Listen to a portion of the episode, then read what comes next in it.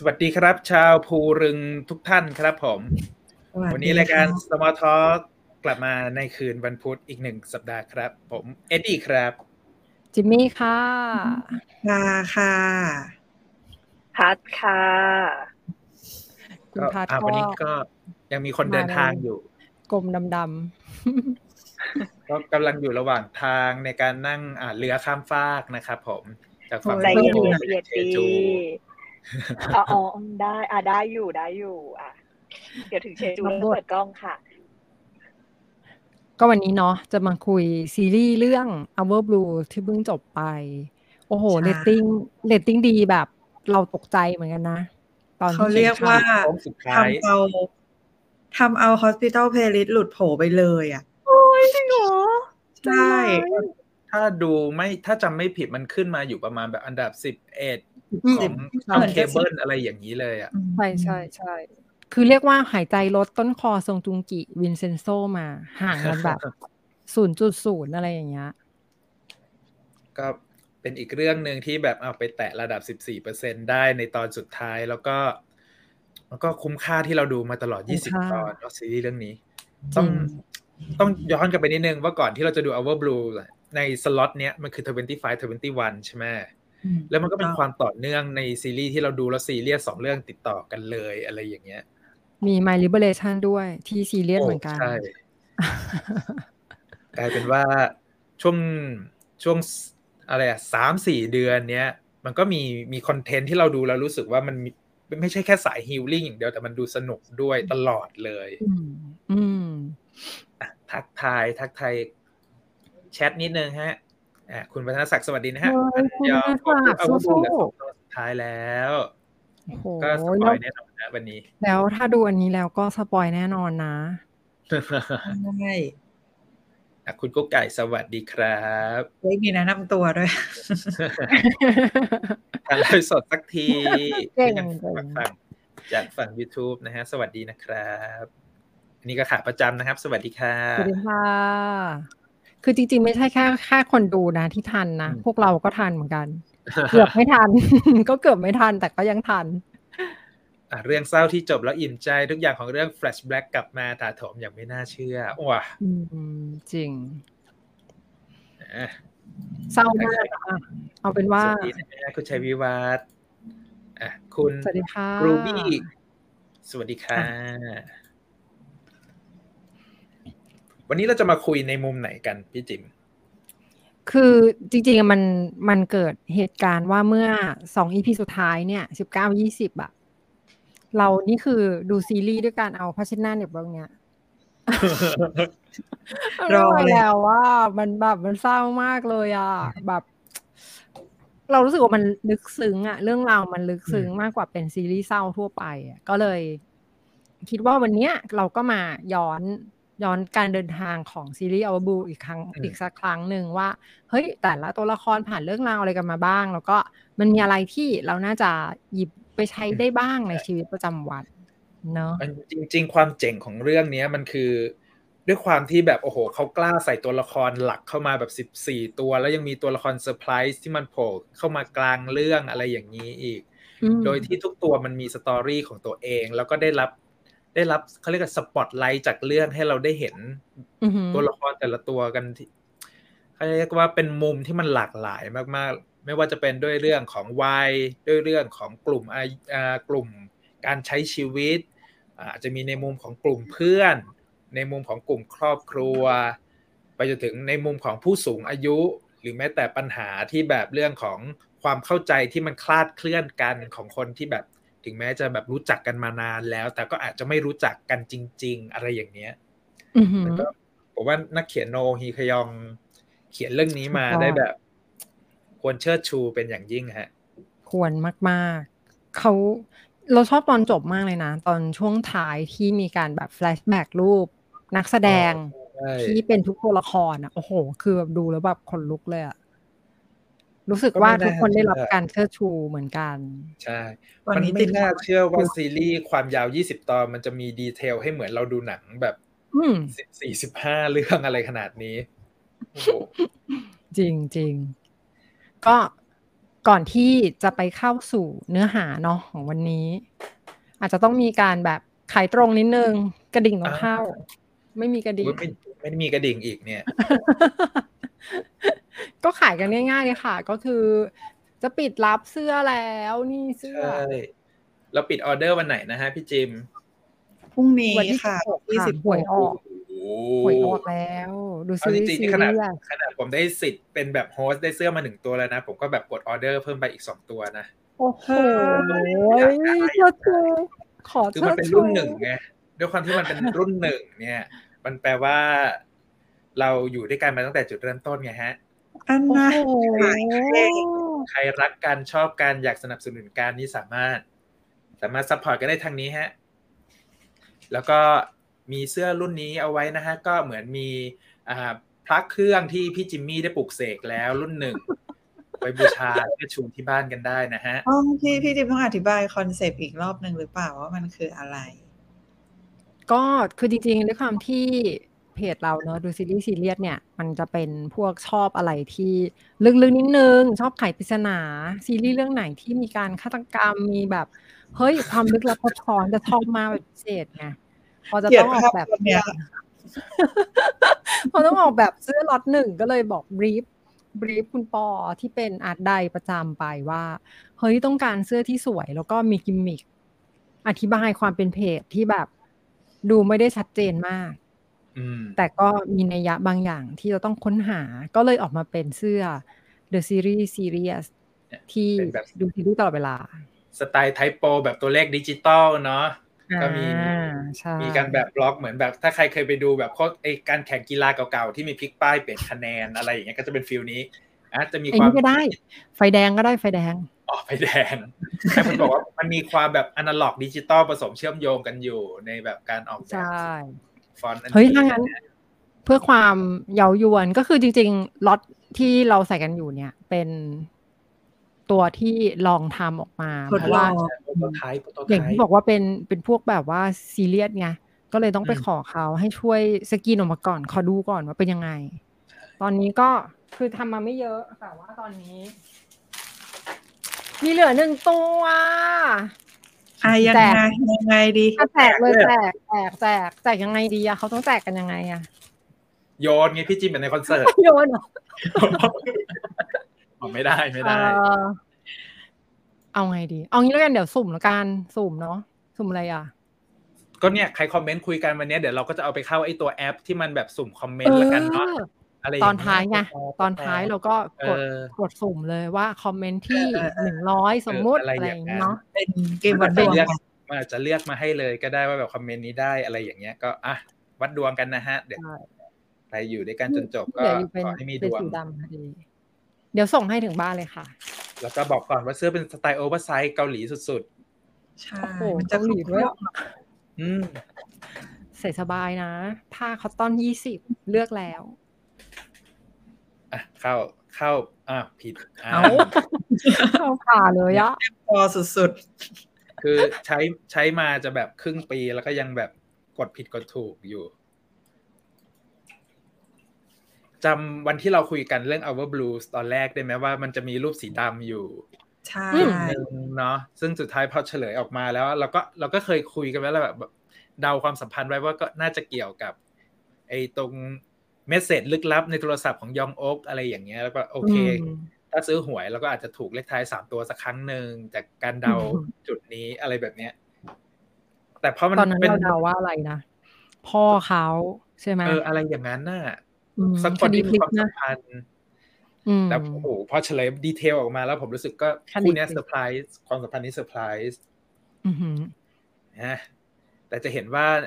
คือ concept หนึ่งของเรื่องเนี้ย ที่เขา ยืนพื้นตั้งแต่ต้นจนจบ คือมันคือการบอกว่าทุกคนน่ะสามารถมีความสุขในการใช้ชีวิตได้ ในในรูปแบบของตัวเอง ในจุดที่ตัวเองอยู่อะไรอย่างเงี้ยซึ่งตั้งแต่รูปโปสเตอร์อันนี้ปล่อยออกมาเลยมันมันสื่อสารอันนี้ตรงๆทุกคนมีรอยยิ้ม ใน frame ของตัวเองในกรอบของตัวเองอะไรแบบเนี้ยอืมซึ่งพอเราได้ดูครบ20ตอนน่ะเราจะเริ่มรู้สึกว่า เอ้ย แต่ละคนนะคือเขาอยากใช้ชีวิตอย่างมีความสุข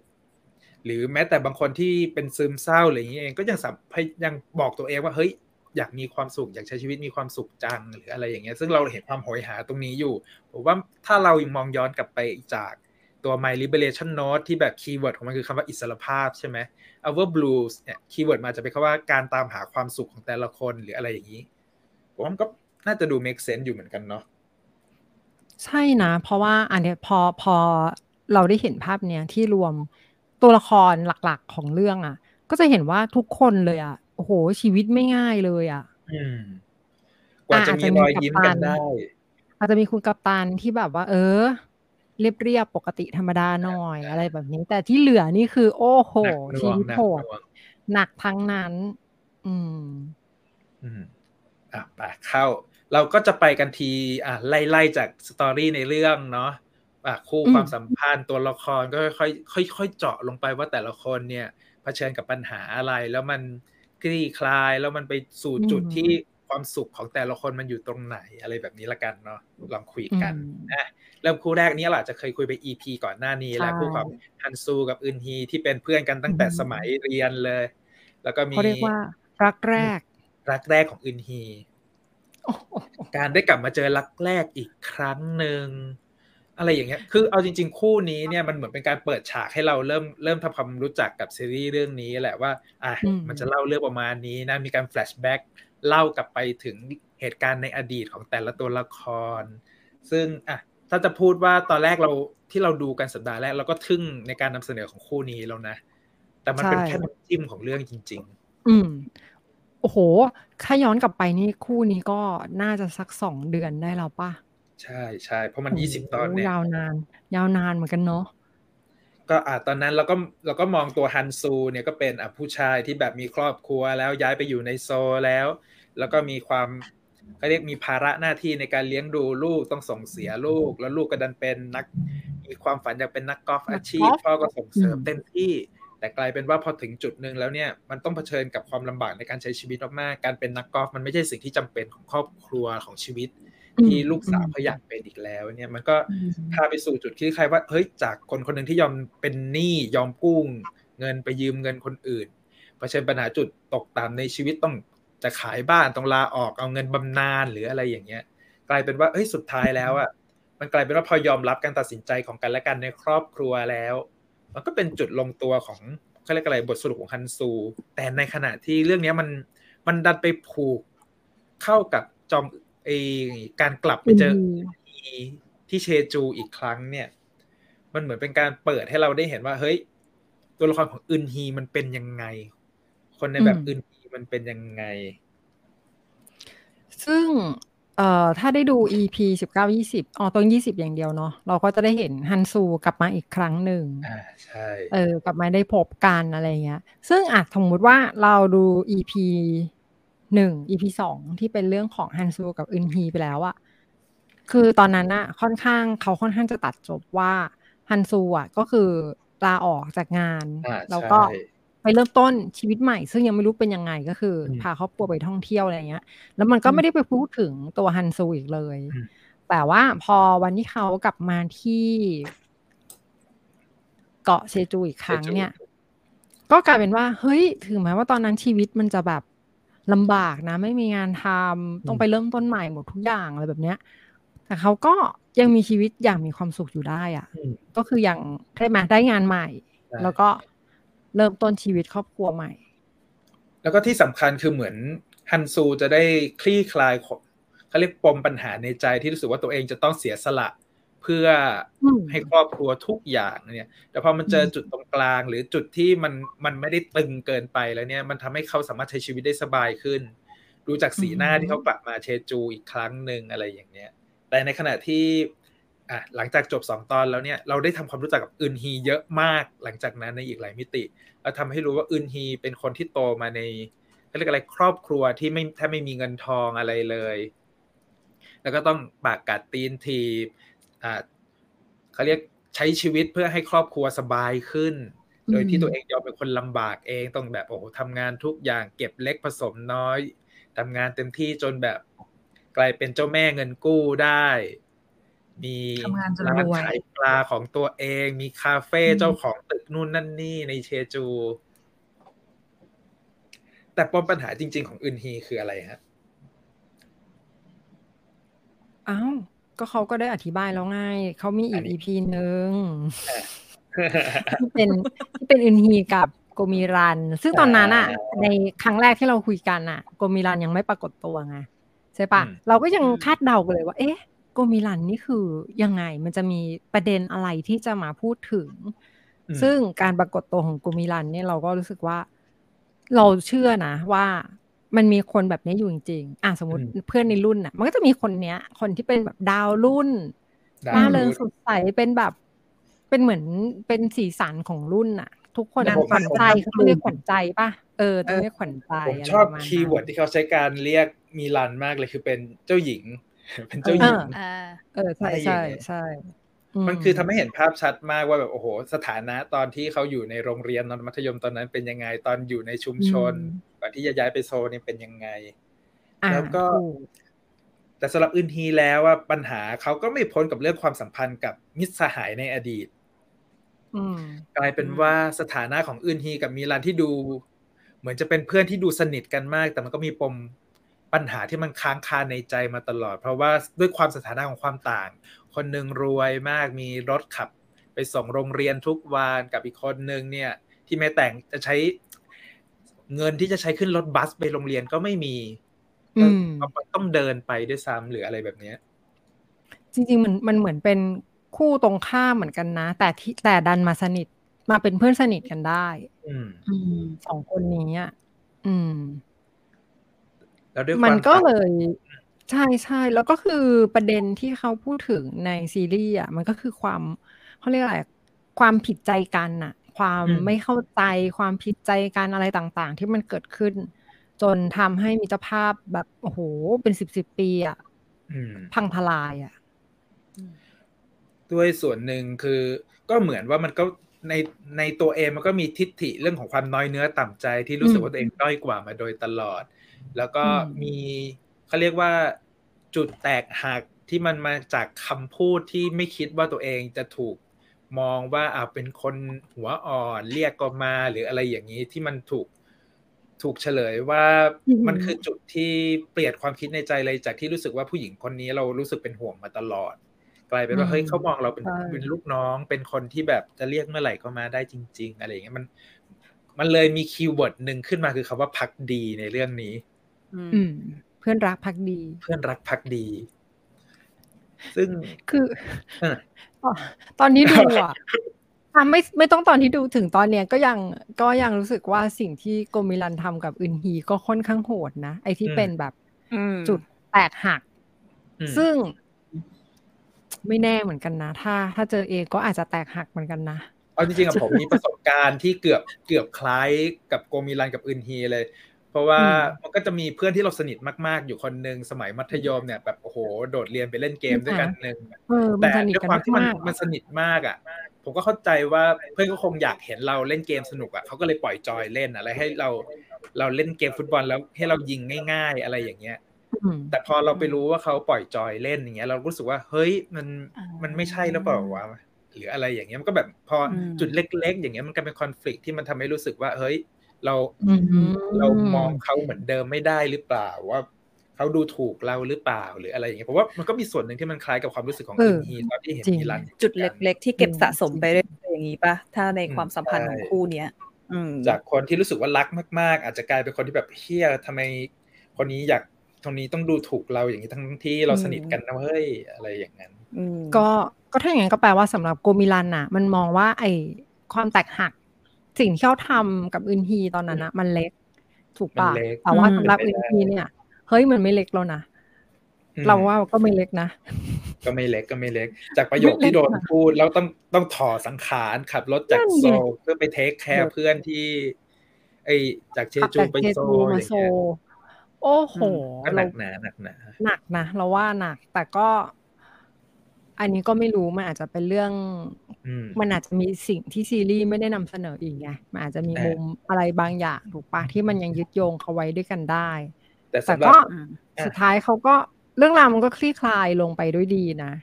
การคลี่คลายของคู่นี้มันก็น่าสนใจตรงที่สุดท้ายก็คือ ไม่มีอะไรดีไปกว่าการเปิดใจคุยกันถูกแชร์ความรู้สึกว่ามันถูกมันปัญหามันคืออะไร ข้อบกพร่องถูกต้องของกันและกันคืออะไร แล้วสุดท้ายก็คือการปล่อยวางอืมความรู้สึกที่แบบบาดหมางกัน เพราะยังไงก็ความเป็นเพื่อนกัน มันก็มันก็คงมีความสุขยังอยู่ดีกว่า ที่เราจะรู้สึก มีบาดแผลในใจต่อกันและกันอะไรอย่างนั้น ซึ่งผมว่าอันเนี้ยอืมผมว่าข้อหนึ่งที่มันถูกแสดงให้เราเห็นเลยคือ บางครั้งถ้าเรามองในมุมของเราเองทั้งหมดเนี่ย แม้แต่เพื่อนสนิทเราก็อาจจะไม่รู้จักก็ได้ อะไรแบบเนี้ย ซึ่งบางครั้งคนอื่น การฟังเรื่องราวจากคนอื่นเข้ามาเนี่ย มันก็เป็นการหล่อหลอมสร้างทิฏฐิในใจเราเพิ่มขึ้นมาเหมือนกัน อาจจะทำให้เรามองคนคนหนึ่งเปลี่ยนไปเลย ไม่ได้มองว่าจริง ๆ แล้วเหตุการณ์มันคืออะไรอย่างเงี้ยซึ่งมันอะมันก็มีเหตุการณ์ตั้งแต่ตอนที่ อ่ากล่องข้าวกล่องข้าวก็เรื่องหนึ่งและ แล้วก็มาตอนโตอีกตอนที่มีลานออกไปจากห้องคาราโอเกะแล้วไปเจอเพื่อนที่โดนเมียเหยียบเท้าทำร้ายร่างกายอะไรอย่างเงี้ยมันก็เป็นอีกจุดหนึ่งที่มันทำให้รู้สึกว่า เฮ้ย คือมันก็มีสตอรี่ที่บางครั้งเราก็ไม่ได้พยายามจะเข้าใจคนคนหนึ่งอืม ในมุมที่มันเป็นจริงอืมๆแต่เราแค่รู้สึกว่าเฮ้ยก็ผู้หญิงคนนี้มันเป็นแบบนี้เราก็เลยอืมเรื่องแบบนี้มันก็เลยเกิด แล้วมันก็เลยกลายเป็นปัญหาความไม่เข้าใจกัน ซึ่งผมว่าเรื่องเนี้ย มันพาไปบทสรุปที่มันค่อยๆคคลี่คลายว่าเฮ้ย เรื่องราวมันเป็นแบบนี้นะ ความเข้าใจผิดมันคือแบบนี้นะ อืม อืม ยกทิฐิในใจออกแล้วเปิดใจคุยกันเนี่ยขอก็ดูคุยกันขอดูนะจริง ๆ เรื่องจริงเลยอืมต้องคุยกันจริงถูก อ่าอ่านคอมเมนต์นิดนึง อื่นฮีแรก ๆ ดูเป็นมนุษย์ป้าแห่งครูรึงมาก แต่พอขึ้นไปสัก EP สี่กลายเป็นความหวังของหมู่บ้านไปเลยจีนดูเป็นดูเป็นศูนย์กลางของทุกอย่างอะ คือเป็นคนที่ปรากฏตัวในทุกอีพีอะอื่นฮีเรียกว่าเซนเตอร์ครูรึงๆเห็นนะจริงด้วยชอบคือถูกนะ คือเรียกว่าเป็นกาวใจอะ ตั้งแต่คือย่ายายเด็กเล็ก โอ้โห ไปหมด ยองขดูนาดลูตอนกก็ที่คือรู้คนแรกดงซอกไปทำบ้านที่ฟาร์มม้าที่มันเหมือนจะไม่อยู่ไม่ได้อยู่ใกล้กับร้านขายปลาเลยแหละ อื่นฮีแต่ก็ก็จะผ่านขับรถไปถึงตรงนั้นนะเรารู้ละในในกลุ่มเพื่อนเราก็จะมีคนหนึ่งที่เป็นเมื่อก่อนก็จะเรียกกันว่า CNN ประจำกลุ่ม CNN รู้ทุกเรื่องอืมรู้ทุกเรื่องรวดเร็วยิ่งกว่าใครฟีลแบทับปนีอื่นถามฮีวันนี้รู้สิทุกคนใช่เลยรู้อะไรอย่างเงี้ยอื่ นนี่ฮีมีความรู้สะโลกเทือนใจรู้สะเทือนใจที่อึนฮีบอก พอมีรันมาทีไรผู้ชายทุกคนกระดีกระดาล่าเริงถูกต้องชีวิตเราจะมีอืมเพื่อนหญิงหนึ่งนางที่ลักษณะถูนี้กต้องค่ะ ถูกต้องใช่ไปค่ะดาวรุ่นซึ่งซึ่งไม่ใช่เรา เออใช่ คนนั้นจะไม่ใช่เรา ระบายความในใจจัง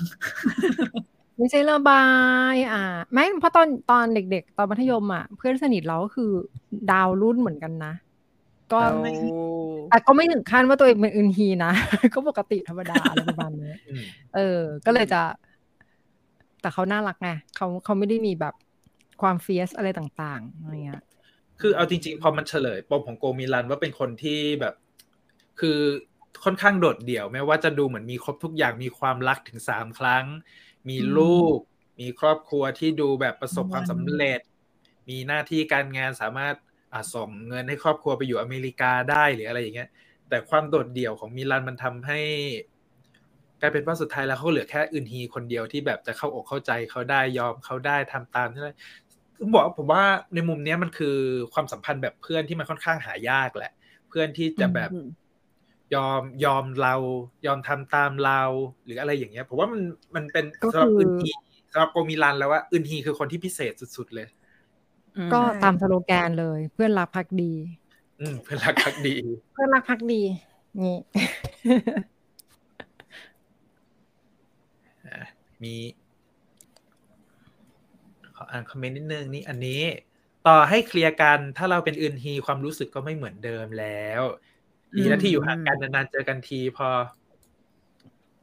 ก็มาเจออีกทีก็ตอนแข่งกีฬาสีเนาะ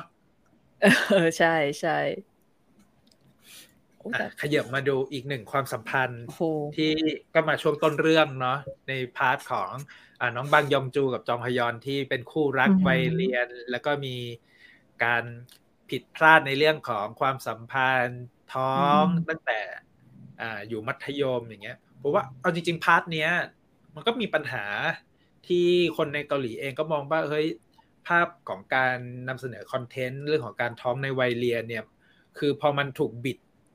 อ่ามาอยู่ในมุมที่แบบให้กำลังใจของคนอ่าของเด็กวัยรุ่นอย่างเงี้ยคนเกาหลีส่วนหนึ่งก็มองว่าเฮ้ยมันมันเป็นดาบสองคมหรือเปล่าอืมแต่พอถ้าดูเรื่องนี้ไปเรื่อยๆอะจะจะเข้าใจในมุมของเรื่องของความรับผิดชอบของเด็กสองคนเนี้ยที่มองที่มองว่าคือถึงผิดพลาดแล้วเนี่ยแต่การแก้ปัญหาที่ทั้งสองคนเลือกคือการเก็บลูกเอาไว้ถึงแม้ว่าจะมีช่วงที่สับสน จะทำแท้งไหมหรือไม่ทำแท้งดี จะเก็บลูกไว้แล้วใครจะใครจะดูแล อ่าใครจะเรียนต่อ หรือใครจะต้องลาออกแบบเลี้ยงลูกอะไรเงี้ยผมว่ามันก็เป็นการเป็นการตั้งคำถามที่น่าสนใจดี แล้วก็การตัดสินใจของทั้งคู่มันก็ไม่มีผิดไม่มีถูกหรอกเพราะว่าในมุมของผม ผมว่าคู่เนี้ยมันมันถูกถ่ายทอดออกมาเพื่อโยงไปสู่เรื่องความสัมพันธ์ในครอบครัวอีกสเต็ปหนึ่งด้วยอือหืออืมเราชอบเราชอบเราชอบ episode ช่วงระยะนี้มากเลยอะเรารู้สึกว่า หลาย ๆ เรื่องเราก็ไม่เคยรู้ ในมุมทั้งแบบมันทั้งพ่อแม่เนาะแล้วก็ทั้งแบบตัวเด็กวัยรุ่นที่ต้อง suffer กับอะไรบางอย่างอืมที่ตัวเองต้องเผชิญเลยเหมือนเหมือนมันแชร์ทั้งสองมุมอะทั้งมุมของผู้ใหญ่ ที่มองว่าไม่เหมาะสมเออกับมุมของเด็กที่แบบอืมเฮ้ยจริง ๆเขาก็รับผิดชอบได้นะ ถ้าเขาอืมมีความตั้งใจจริงอะไรอย่างเงี้ยอืมแล้วมันจะมันจะผิดเวลาไปหน่อยก็เถอะเออออืม ผมว่าอันนี้มันเป็นการยกตัวอย่างปัญหาในสังคมอืมของเกาหลีเองของนักเขียนรองฮิคยองเนี่ยแหละที่แบบ คือมันไม่ได้ไม่ได้หาโซลูชันมาเพื่อบอกว่าเอ้ยถ้ามันเกิดปัญหาอย่างนี้จะต้องแก้ไขอย่างนี้แต่มันมันเป็นการยกปัญหาขึ้นมาเพื่อให้เราตั้งคำถามไว้ก่อนว่าเอ้ยถ้ามันเกิดในมุมมองนี้จริง ๆ เนี่ย ถ้าเราเป็นเราเนี่ย เราจะทำแบบตัวละครในเรื่องไหมถ้าไม่ทำอืมเราจะทำยังไงอย่างเงี้ยผมว่ามันก็เป็นการเปิดช้อยให้กับคนดูเนี่ยแหละได้ ได้พัฒนาวิธีการคิดในเรื่องของบริบทสังคมต่าง ๆ เพิ่มขึ้นไป อืมใช่ เมื่อกี้ผมเห็นมีคนแซวเห็นพี่เอ็ดดี้กดไลค์น้องยองจูในไอจีบ่อย ๆ ครับแรง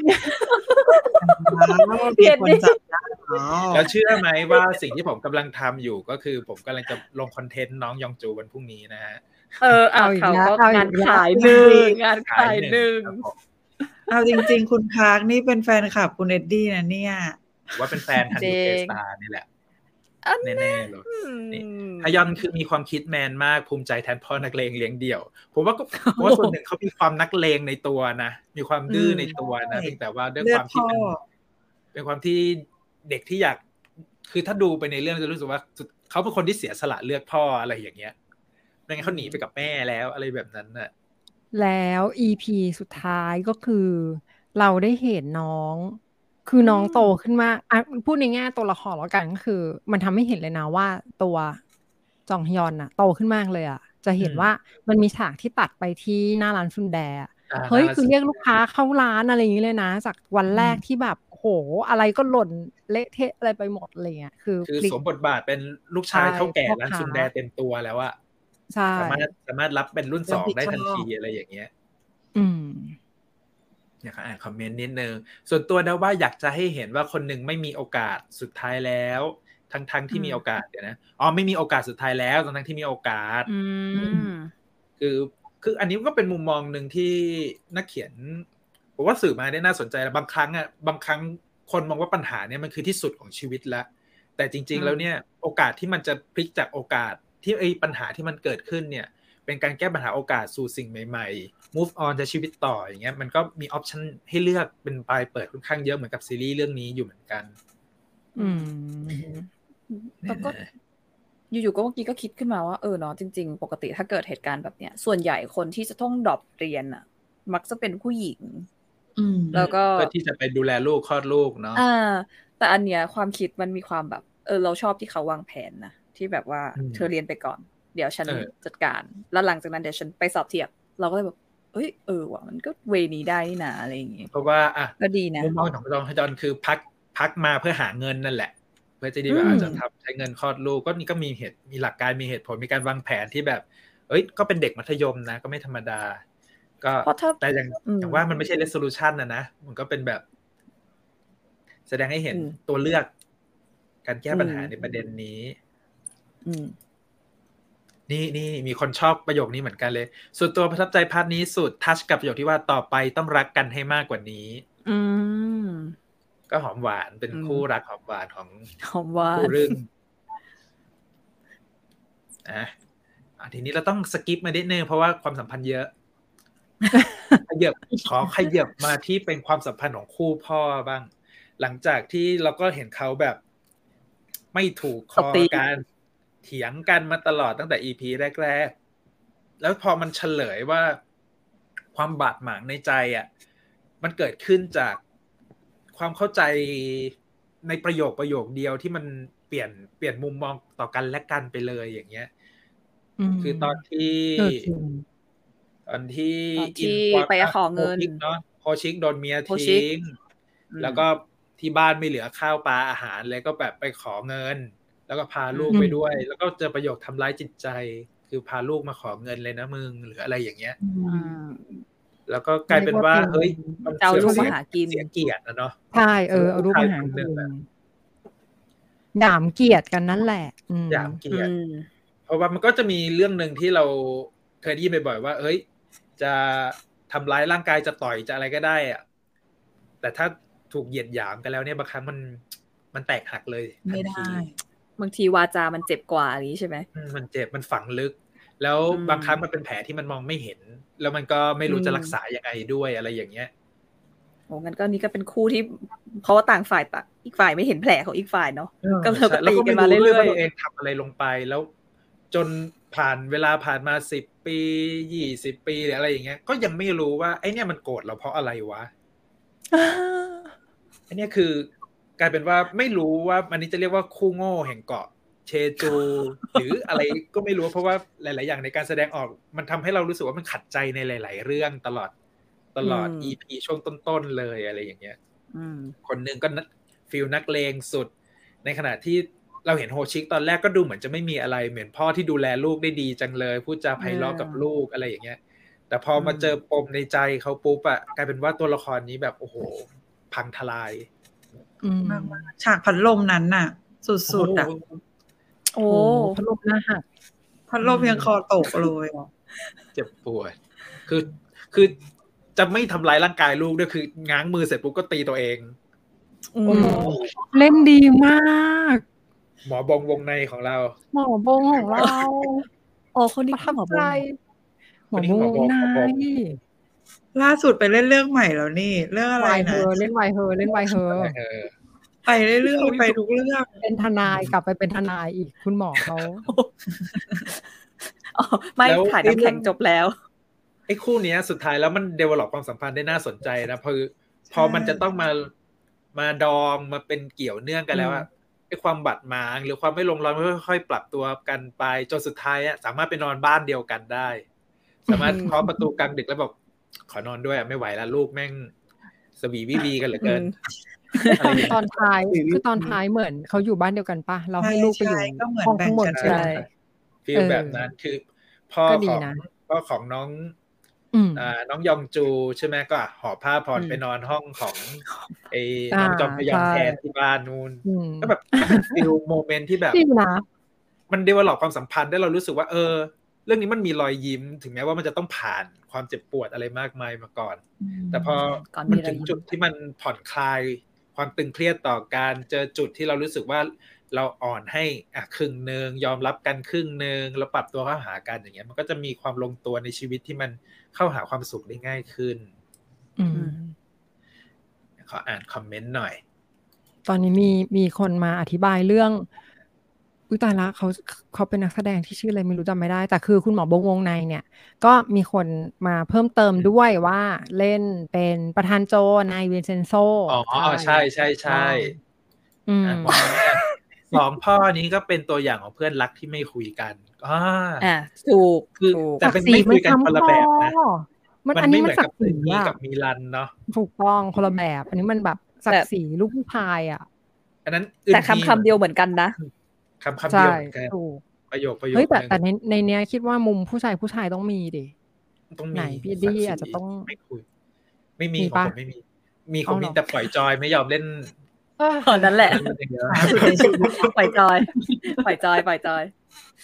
นี่ศักดิ์ศรีโง่โง่คุณนี่ชเวเออยองจูนขอบคุณนะคะ คุณวัฒนาศักดิ์คุณชเวชองจูน ปีหน้าเตรียมรับรางวัลค่ะ พี่จีฉันให้เราจะเหนือแล้วสิ่งอื่นใดฮะพี่ให้แล้ว พี่ให้ตั้งแต่ตอนถามพัดลมเลยนะเหนือสิ่งอื่นใดคือเป็นลูกหนี้อึนฮีทั้งคู่ทุกหมอโบงกับน้องดงโฮ เออจริง นี่ก็มีอะมีคนจับแมทช์กันอินกวนโฮชิก มีรันอึนฮี มีเส้นเรื่องคล้ายๆกันแต่เห็นถึงความแตกต่างของผู้ชายผู้หญิง อืมอะก็ก็สามารถจริงๆสามารถระบุอย่างนั้นได้เหมือนกัน คือในเคสของอึนฮีมันยังแบบเอ้ยก็ยังแสดงออกแบบคุยกันยิ้มแย้มแจ่มใสถึงแม้ว่าแบบอืมในใจจะรู้สึกว่ามันแบบเซ็งๆแล้วอะอืมอะไรอย่างเงี้ยแต่มันก็คือสุดท้ายก็คือเรื่องเดียวกันก็คือไม่ยอมพูดกันตรงมีทิฐิๆมีทิฏฐิในใจทั้งคู่นะโห คู่นี้ขาดกันก็เพราะลูกกลับมาดีกันก็เพราะลูก เพราะลูกคือโลกของทั้งคู่อ๋อจริง เพราะว่าโอ้โหถ้าได้ดูไปสักคนลุกไปสักใกล้ๆจะถึงบทสรุปของความสัมพันธ์คุณจะเห็นว่า เฮ้ย คือแต่ละคนอย่างแม้แต่อินควาเดนก็คือเปลี่ยนตัวจากการเป็นนักเลง วางมืออมมาเป็นคนขายซุนแด แล้วก็อืมเลี้ยงดูลูกเก็บเงินทุกอย่างเลี้ยงดูลูกมาอย่างดีในขณะที่โฮชิกถึงขั้นแบบมีบัญชีสะสมทรัพย์ เปิดให้ลูกโดยเฉพาะอืมเพื่อให้ลูกไปเรียนหมอในโซ หรืออะไรอย่างเงี้ย จะเห็นว่าเฮ้ยทั้งสองคนเนี้ใช้ชีวิตไม่ได้เพื่อตัวเองเลย แต่ว่ามันก็จะมีบางจุดที่รู้สึกว่า คือมันผิดมันมาจากความผิดหวังที่เราแบบโอ้โหเราคาดหวังในลูกทั้งสองคนนี้มาก ๆ แล้วก็แสดงออกความผิดหวังออกมาแตกต่างกัน คนหนึงก็แสดงความผิดหวังด้วยการทำลายร่างกายลูก ซึ่งอันนี้มันก็อืมคือจะถามว่าในเกาหลีมันมีอย่างนี้ไหมมัน เราก็เคยเห็นซีรีส์หลายเรื่องอืมในท่อนไม่ต้องเกาหลีก็ได้นะ คิดว่าในไทยก็มีเหมือนกัน เป็นเรื่องธรรมดาเป็นเรื่องเป็นเรื่องธรรมดาไม่เรื่องได้ที่เป็เป็นนเรื่เรื่อองงธรรมดาที่ไม่ได้ พบเห็นได้ พบเห็นได้จริงอืมๆเราคิดว่ามันมันเป็น reaction ที่ง่ายที่สุดนะ ก็คือ โมโหอืโกรธหรืออะไรต่างๆ ผิดหวังกับหรืออะไรพวกเนี้ยแล้วใช้ปัดความรุนแรงเออมัน มันมันมันเห็นมันเร็วสุดอะมันเร็วสุด คือด้วยความที่แบบมันไม่ทันยั้งคิดไม่นั่นทัแหละถูก แต่ในขณะต้องที่เราจะเห็นว่าโฮชิกอะมีความยั้งคิดขั้นสุดอะอืมเขาแล้วก็พยายามทำไม่ได้กั้นด้วยเนอะอืพยายามกั้นแล้วเรื่องลูกก็ท้องอยู่ด้วยหรืออะไรอย่างเงี้ย แล้วก็แต่สุดท้ายพอมันระเบิดออกมา ก็แบบ มันก็มีแตกหักปลดปล่อยความในใจว่าตัวเองรู้สึกลำบากนะทำอย่างนี้มา คือกลายเป็นว่าเผลอพูดคำที่มันไม่ดีออกไปอย่างบอกการอืมว่าการมีลูกเป็นภาระหรืออะไรอย่างเงี้ยอืมมันก็เป็นจุดแตกหักในความสัมพันธ์ แต่สุดท้ายพอมันมันปรับ mindset ของกันและกันเนี่ยมันก็มันก็มองออกเลยว่าคือลูกเองก็เข้าใจว่าที่พ่อทำมาตลอด หรืออะไรอย่างเงี้ยมันก็คือเพื่อเพื่อลูกเองเนี่ยแหละ เพื่อดูแลลูก เพื่ออนาคตของลูกอืมแต่มันก็คงไม่ได้ดั่งใจไปซะทุกเรื่องเพียงแต่ว่ามันก็ต้องเปิดใจยอมรับว่าเอ้ยคือพ่อเขาก็ตัดสินใจเลือกวิธีนี้ในการเลี้ยงดูเรามาแล้วหรืออะไรแบบเนี้ยผมว่าเรื่องเนี้ยสุดท้ายสุดท้ายทั้งสองครอบครัวเนี้ยมันมีบทสรุปเหมือนกันคือ ก็เปิดใจยอมรับในกันและกัน เปิดใจในสิ่งที่พ่อทำเปิดใจในสิ่งที่ลูกตัดสินใจอะไรอย่างเงี้ย ผมว่ามันก็เป็นเขาเรียกเป็นการทำอ่าสร้างความเข้าอกเข้าใจ คือมันไม่ได้เป็นคำตอบอย่างที่เราพูดไปแล้ว มันไม่ใช่คำตอบ ว่าอืมมันจะต้องมาจบอย่างนี้ยนะ แต่ว่ามันทำให้เราเห็นภาพของว่าถ้าเราเมดอัพความสัมพันธ์ขึ้นมาด้วยความเข้าใจกันคนละครึ่งแล้วเนี่ย มันก็น่าจะคลี่คลายทุกอย่างไปในทางที่ดีขึ้นได้ อืมอ่าเป็นพ่อที่รักลูกทั้งคู่อยากให้มีซีนทั้งคู่เลี้ยงหลานมาคงน่าเอ็นดูโอ้โหมันแต่แต่น่าไม่เห็นอ็ดูแต่ตอนแบบจับมือกันหน้าห้องคลอดแล้วว่าจับมือแบบเกี่ยวจรินิ้งวอะมันได้เอฟีอลฉากสุดหน้าห้องคลอดอะคือแบบดีเกี่ยวมานิ้วกด้วย แต่แต่เราน่าจะไม่เห็นอินกรอุ้มหลานนะ เพราะตอนที่เขาฝึกเลี้ยงอึนกีว่าที่เขาพูดอุ้ยอ๋อถ้าฉันมีหลาน ฉันไม่อุ้มนะ นายอุ้มไปเลยอะไรอย่างเงี้ยจริงๆถ้าจะไม่ผิดอันนี้ก็สรุปได้น่าสนใจ พ่อเผชิญมาแล้วจริง ๆ ว่ามันไม่ง่ายที่จะเลี้ยงเด็กขึ้นใช่มาถูกต้องโอ้ถูกต้องอืมยิ่งเป็นยิ่งเป็นผู้ชายด้วยอะก็คือเป็นพ่อที่เลี้ยงลูกมาเออคเขานเลี้ยงเดีเดี่ยยววอะทั้งพ่อคู่เลี้ยงเนาะเดี่ยวใช่แล้วว่ามันยากนะจริงๆ ไอ้ลูกผู้ชายอาจจะยังพอทนแต่เลี้ยงลูกผู้หญิงเนี่ยโอ้โหอืมมันก็คงอีก layer หนึ่งเหมือนกัน หลายเรื่องเนาะเพราะอันนี้แอบนึกถึงตอนที่เขาอะไรนะที่พอลูกสาวโตแล้วพอแบบพ่อเปิดประตูเข้ามาในห้องน้ำหรืออะไร something ที่แบบอ๋อเอ้ยใช่ใหญ่เอออันนี้ลำบากกว่าหนูว่าตรงนี้แหละ ความแตกต่างอืมอือหือฉากในโรงงานซุนแดโอ้คือโหน้ำตาไหลจริงสายน้องเล่นทานดีสุดสุดเล่นดีทั้งคู่สายทานมาก อืมโอ้ย ดีใจมากที่เด็กทั้งสองคนตัดสินใจเก็บลูกไว้เห็นผมว่ามันด้วยเป็นมันเป็นมันเป็นสตอรี่ไลน์ที่มันทำออกมาได้น่าสนใจนะ เพราะว่าถ้าไม่เก็บลูกไว้แล้วทำแท้งไป พ่อสองคนนี้ก็ไม่ได้มีโอกาสปรับไม่ได้ความดีกันเข้าใจกันด้วย แล้วแม้แต่พ่อลูกเองก็อาจจะไม่มีโอกาสได้ปรับความเข้าใจกันด้วย อันนี้ก็น่าสนใจในเรื่องของการเลือกออปชันของนักเขียนเนาะอืมอันนี้ อินควันบอกว่าพ่อหน้าตาไม่ดีแก้ไม่ได้ แต่เป็นพ่อที่ลูกไม่ภูมิใจตรงไหน และพ่อลูกกอดกันน้ำตาไหลไม่หยุดอืมถูกคือนั่นมันก็ดีมันดูรู้สึกมันการเป็นพ่อแล้วบอกว่า คือไม่เคยภูมิใจในตัวพ่อเลยเนี่ยประโยคแบบนี้มันรู้สึกว่า โอ้โหมันเจ็บนะช่วงชีวิตที่ผ่านมาอืมในการดูแลลูกนี้มันคือแบบพังทลายเหมือนกันเนาะอืม นี่ก็แบบเป็นเป็นเป็นเป็นประโยคเจ็บปวดเพราะว่ารู้สึกประโยคนี้ก็แบบโอ้โหรุนแรงรุนแรงมาก ใจจริงอยากให้ Our Blue อะ ฉายแล้วสักเดือนสองเดือนมีแพ็กซังเลยอะคิดว่าน่าจะน่าจะกวาดจะได้ชิงเลย ได้เลยได้เลยอะทันทีโอ้นี่ก็มีคือตอนที่ดูรู้กันอยู่ว่าก็มอบรางวัลให้ตลอดเลยน้องขยอนน่าจะมีน้องลุ้นแท็กซังดาราดาวรุ่งอ่าเออแล้วต้องบอกก่อนว่าคนที่แสดงเป็นจูยอง เอ๊ะยองจูยองคือจงนี่คือซีรีส์เรื่องแรกของน้องนะฮะอืมนี่คือซีรีส์เก่งแรนะกเลย แล้วก็แบบเก่งเลยนะกดยากเลยอะ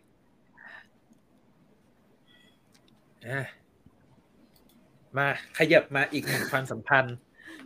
หวานชื่อรื่นรมมากคู่นี้ คู่นี้อาจจะต้องอาจจะต้องใช้คำจำกัดความแนวคลับไฟเดย์ว่าความรักไม่ใช่เรื่องของคนสองคนนะ โอ้โหโอ้โหเออพี่อ้อยสวัสดีค่ะ ใช่คือแบบเราเราจะเห็นความแตกต่างเลยเว้ยว่าช่วงที่แบบยังไม่มียองฮีเข้ามา คือสองคนดูแบบโลกเป็นสีชมพู ยองโอ๊กดูเป็นผู้หญิงที่สดใสแบบส่งวิงให้กับตันตลอดเวลาอะไรอย่างเงี้ย แต่พอแบบพอยองฮีเข้ามาตัวละครลับเข้ามาแม่งกลายเป็นว่าเหมือนแบบความจริงสัตว์เข้าใส่แบบสุดๆอะ เหมือนเปลี่ยนเป็นคนละคนไปเลยอะไรอย่างเงี้ยอืมแล้วก็แต่แต่ไอ้ในมุมของเปลี่ยนทั้งจองคู่นะจุนในมุมอืมของจองจุนน่ะ คือเขารู้สึกดีกับผู้หญิงคนเนี้ยแต่โล่งแต่ว่าแบบโอ้โหสิ่งที่เขาได้ยินมาเกี่ยวกับผู้หญิงคก็นเนี้ช็อยกมันนะช่างอะใช่มันช่างเจ็บมันช่างแบบโอ้โหลังเลมากเลยว่าผู้หญิงคนนี้ดีจริงหรือเปล่าโกหกหรือเปล่า หรือว่าเขา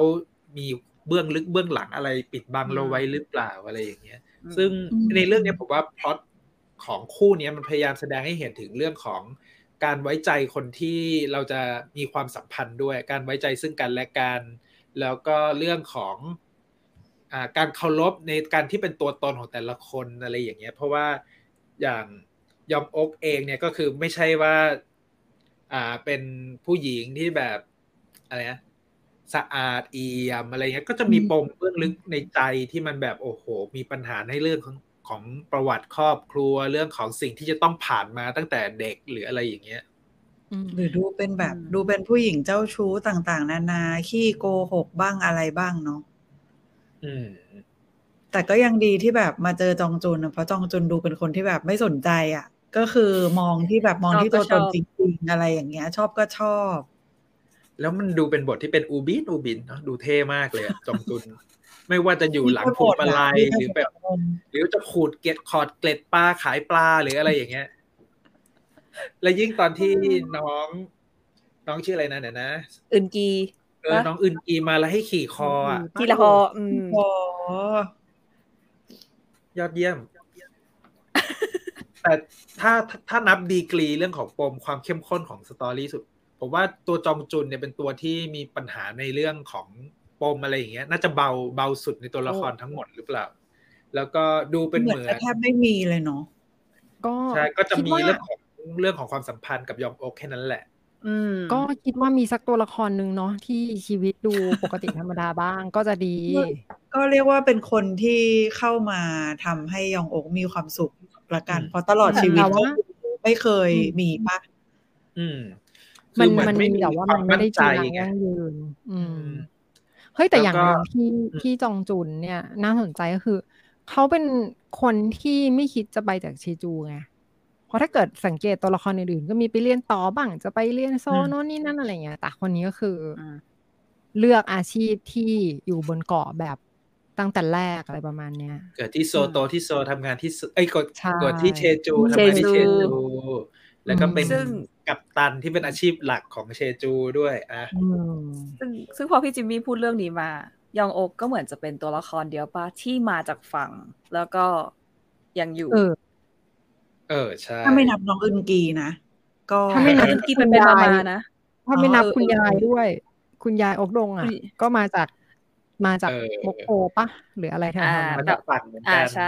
เขาอยู่จากมานานแต่ว่าไม่ก็นับไม่ว่าเป็นคนเทจูแหละเพราะอยู่นานมากเอออืมอยู่ละแวกใกล้ๆไงแต่อันเนี้ยเหมือนแบบอ่ามาไกลแล้วก็เป็นคนมาจากฝั่งโอเคที่เขาชอบเรียกกันใช่ไหมแบบอุ้ยสาวจากอืมฝั่งมาจะอยู่ได้สาวนานสักแค่ไหนใช่อะไรเงี้ยอ๋ออมถ้างั้นมันก็เป็นเป็นแบบ การที่มาเจอกันของคนบนเกาะกับคนบนฝั่งอืมเอออืมคนที่มีหลักหลักแหลกชัดเจนกับคนที่โยกย้ายถิ่นฐานอืมไปเรื่อยไปๆตตามลอคดวามอ่าอืมอืมอืมผมก็มีอืมคอนทราสต์ของตัวละครดี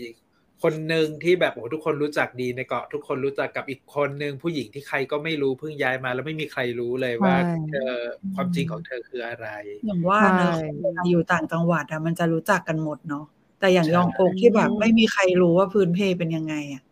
คนมันก็นะ เออเนาะใช่ ก็เลยเกิดแล้วจเสีริยงๆอะจุกจิต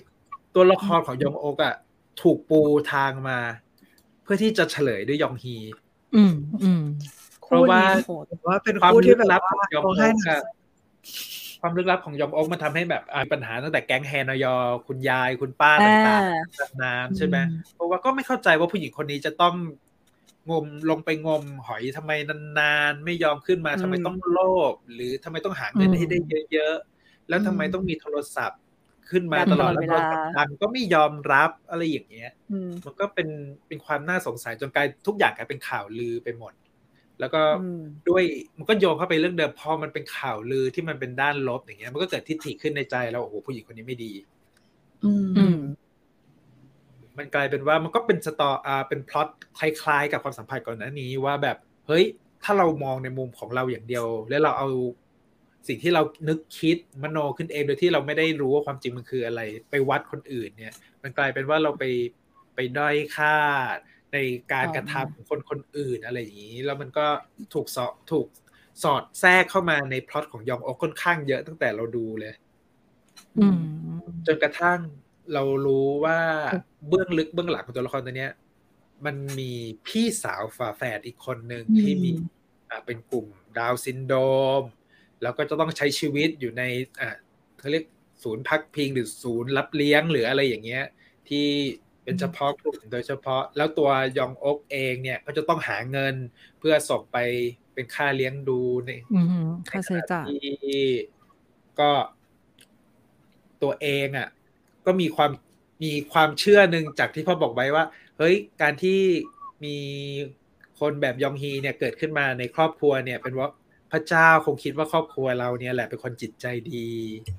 อะไรอย่างนั้นมันก็เลยมีคอนฟ lict ในใจของยองอกมาตลอดว่าจริง ๆ แล้วเนี่ย คือมันก็เหมือนเป็นเป็นคำสั่งเสียของพ่อแม่ที่ถูกทิ้งไว้ แล้วก็เป็นให้เธอจะต้องรับผิดชอบน้อง อะพี่สาวคนนี้ไปตลอดชีวิต มันก็จะมีเขาเรียกความอึดอัดที่มันถูกซ่อนอยู่ในใจของยองอกค่อนข้างเยอะอืมซึ่งอาจจะเป็นจริงๆคิดว่า อืม คือมันมันเป็นไฟล์บังคับปะว่า คือถ้าใช่เป็นพี่หรือน้องเราอะ ยังไงเราก็ต้องดูแลต้องไงดูแล เออ มันเป็นแล้วเขาเรียกว่าอะไรอะ มันเป็นสังคมแบบคนเอเชียที่มันก็ต้องรับผิดชอบคนในครอบครัวด้วยกันใช่อืม ก็เนาะก็เลือดเนื้อเนาะ แล้วอืมแต่ที่ที่ค่อนข้างชอบตอนที่เขาเขียนบทก็คือยองฮีเนี่ยนอกจากจะเป็นดาวน์ซินโดรมเนี่ย ยังเป็นจิตเภทด้วยอะโหคือน่าจะเป็นครั้งแรกเลยที่เห็นตัวละครมีภาวะทางจิต แล้วก็ภาวะทางร่างกายแบบทับซ้อนขนาดเนี้ยโอ้โหคืออมเก่งมากอะเก่งเรารู้มากป่าว่าจริง ๆ แล้วอะเออเขาเรียกว่าอะไร character ที่ยองฮีเล่นทั้งหมดอะ มันถูกพัฒนามาจาก ชีวิตจริง ๆ เกือบทั้งหมดของนักแสดงคนนี้ก็คือชื่อว่า เอ่อจองอึนเฮอะคือชีวิตจริง อะหนึ่งก็คือเขาเป็นดาวน์ซินโดรมจริง ๆ ใช่ปะอืมแล้วเขาก็เคยมีอาการจิตเภทจริง ๆ แล้วเขาก็ฝึกการวาดรูปแบบจากในครอบครัวจริง ๆ อะอืมคือเหมือนแบบอ่าคือไปดูประวัติเขามา คือเขาเป็นจิตรกรจริง ๆ ใช่ไหมแล้ววิธีการวาดรูปของเขาอะเขาก็จะถ่ายรูปเหมือนที่เราเห็นในซีรีส์เลยเว้ยเขาจะถ่ายรูปจากมือถืออะ แล้วเขาก็วาดรูปจากมือถือเออซึ่งการฝึกวาดรูปของเขาอะมันเกิดมาจากแบบ สมัยที่ตอนเด็กๆเขาก็ต้องเข้าไปเรียนแบบคล้ายๆ ว่าเป็นโรงเรียนเด็กพิเศษใช่ไหมอืมแล้วแม่ของของอ่าเรียกว่ายองฮีแล้วกันเนอะถ้าเรียกชื่อจริงเดี๋ยวอาจจะงง แม่ของยองฮีก็เหมือนเป็นศิลปินวาดรูปอะไรสักอย่าง แต่ว่าพอลูกแบบคล้ายๆ ว่าพอลูกเรียนจบจากโรงเรียนนั้น แล้วต้องออกมาอยู่บ้านอะ ตัวเองก็ต้องออกจากงานด้วย ก็เลยไปเปิดแบบเปิดสถาบันเล็ก ๆ หน้าบ้าน ให้ยองฮีไปอยู่ตรงนั้น แล้วก็กลายเป็นว่า ฝึกวาดรูปจนกระทั่งวาดได้ แล้วอาการจิตเภทที่แอบมีอยู่อะก็ค่อย ๆ หายไปอืมก็อืมก็เป็นการฟื้นฟูจิตใจของยองฮีด้วยโอ้โหก็คือเขาบอกว่าคุณคุณโนฮีฮยองอะไปหาหรือไปเจออะไรสักอย่างอะด้วยตัวเองจนกระทั่ง เอา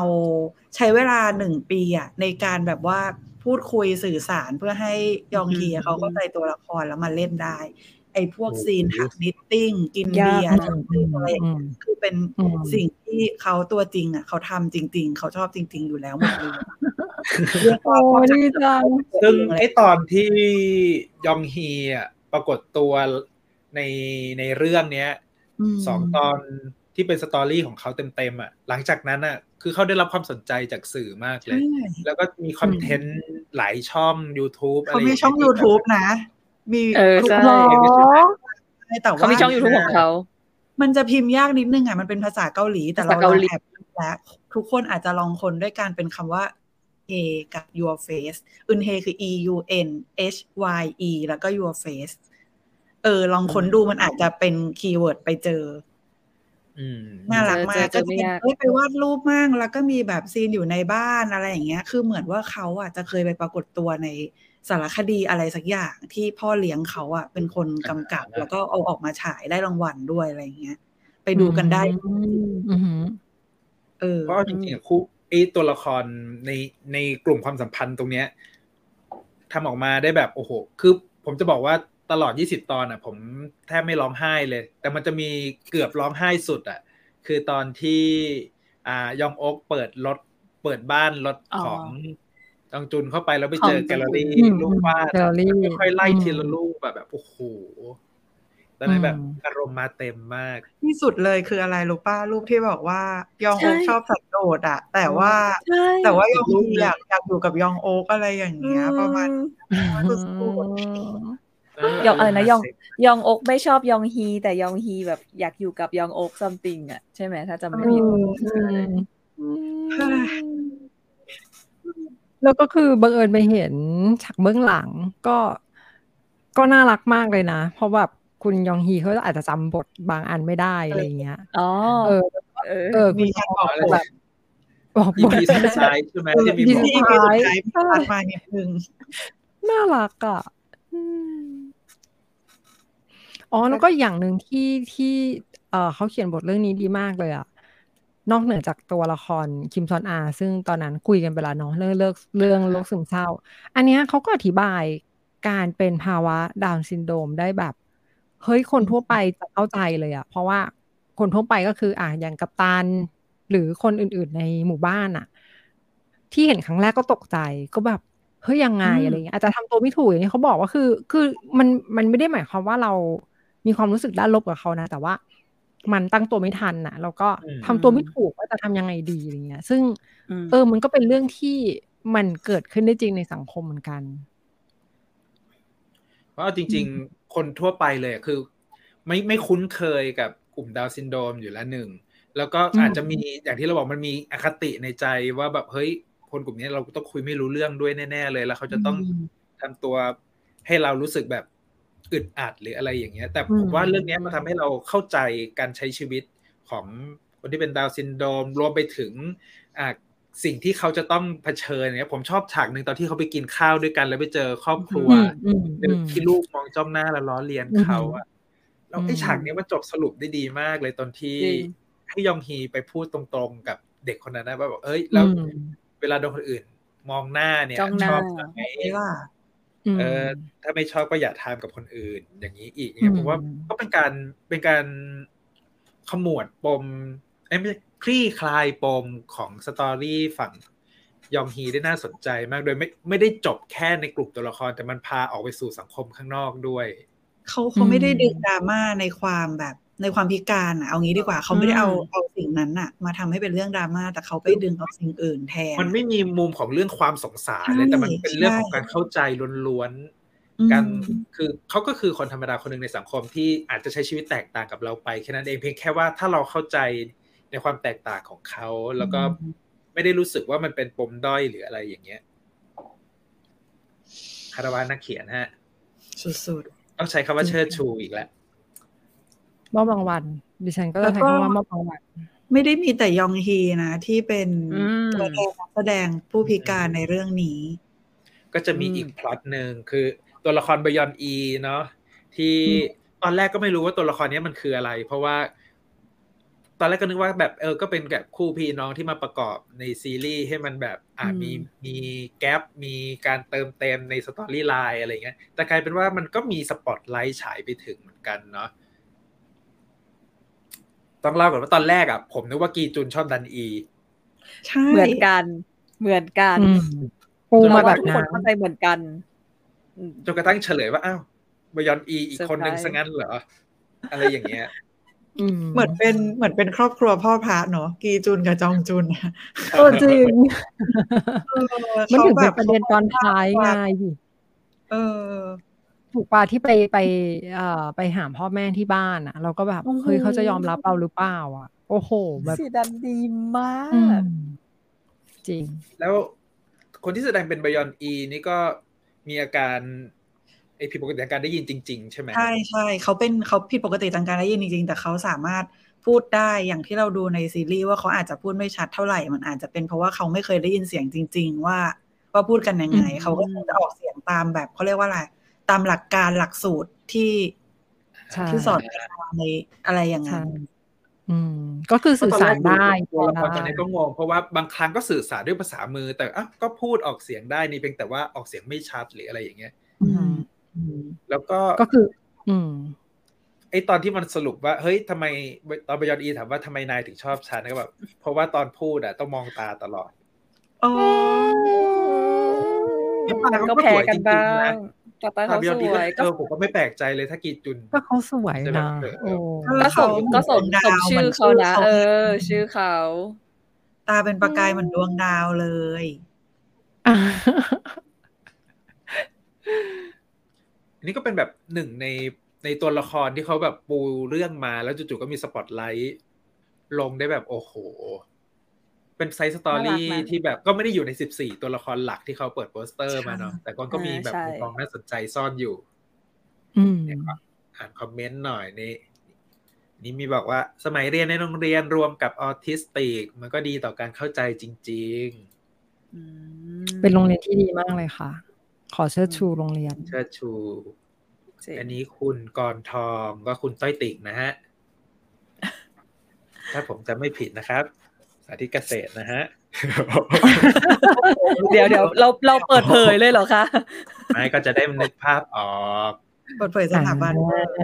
ชอบที่กับตันบอกว่าโรงเรียนไม่ได้สอนว่าโอ้ต้องปฏิบัติกับคนพิการยังไงเอออันนี้ อันนี้มุมมองจริงดีนะมากเลยเรื่องถ่ายทอดออกมา เออจริงอ๋อแสดงว่าไม่ใช่แค่ประเทศไทยเกาหลีก็ไม่ได้สอนเหมือนกันเนาะใช่คือมันมันไม่ใช่สิ่งที่มันอยู่ในหลักสูตรการใช้ชีวิตในสังคม หรือวิชาสังคมอืมศึกษาหรืออะไรอย่างเงี้ยเราอาจจะอืมพูดถึงเรื่องกฎหมายเรื่องของการเคารพสิทธิ์เรื่องอะไรอย่างเงี้ย แต่บางครั้งในมุมมองของเรื่องคนพิการแม้แต่เรื่องของโรงเรียนออกแบบเองอะ่ะ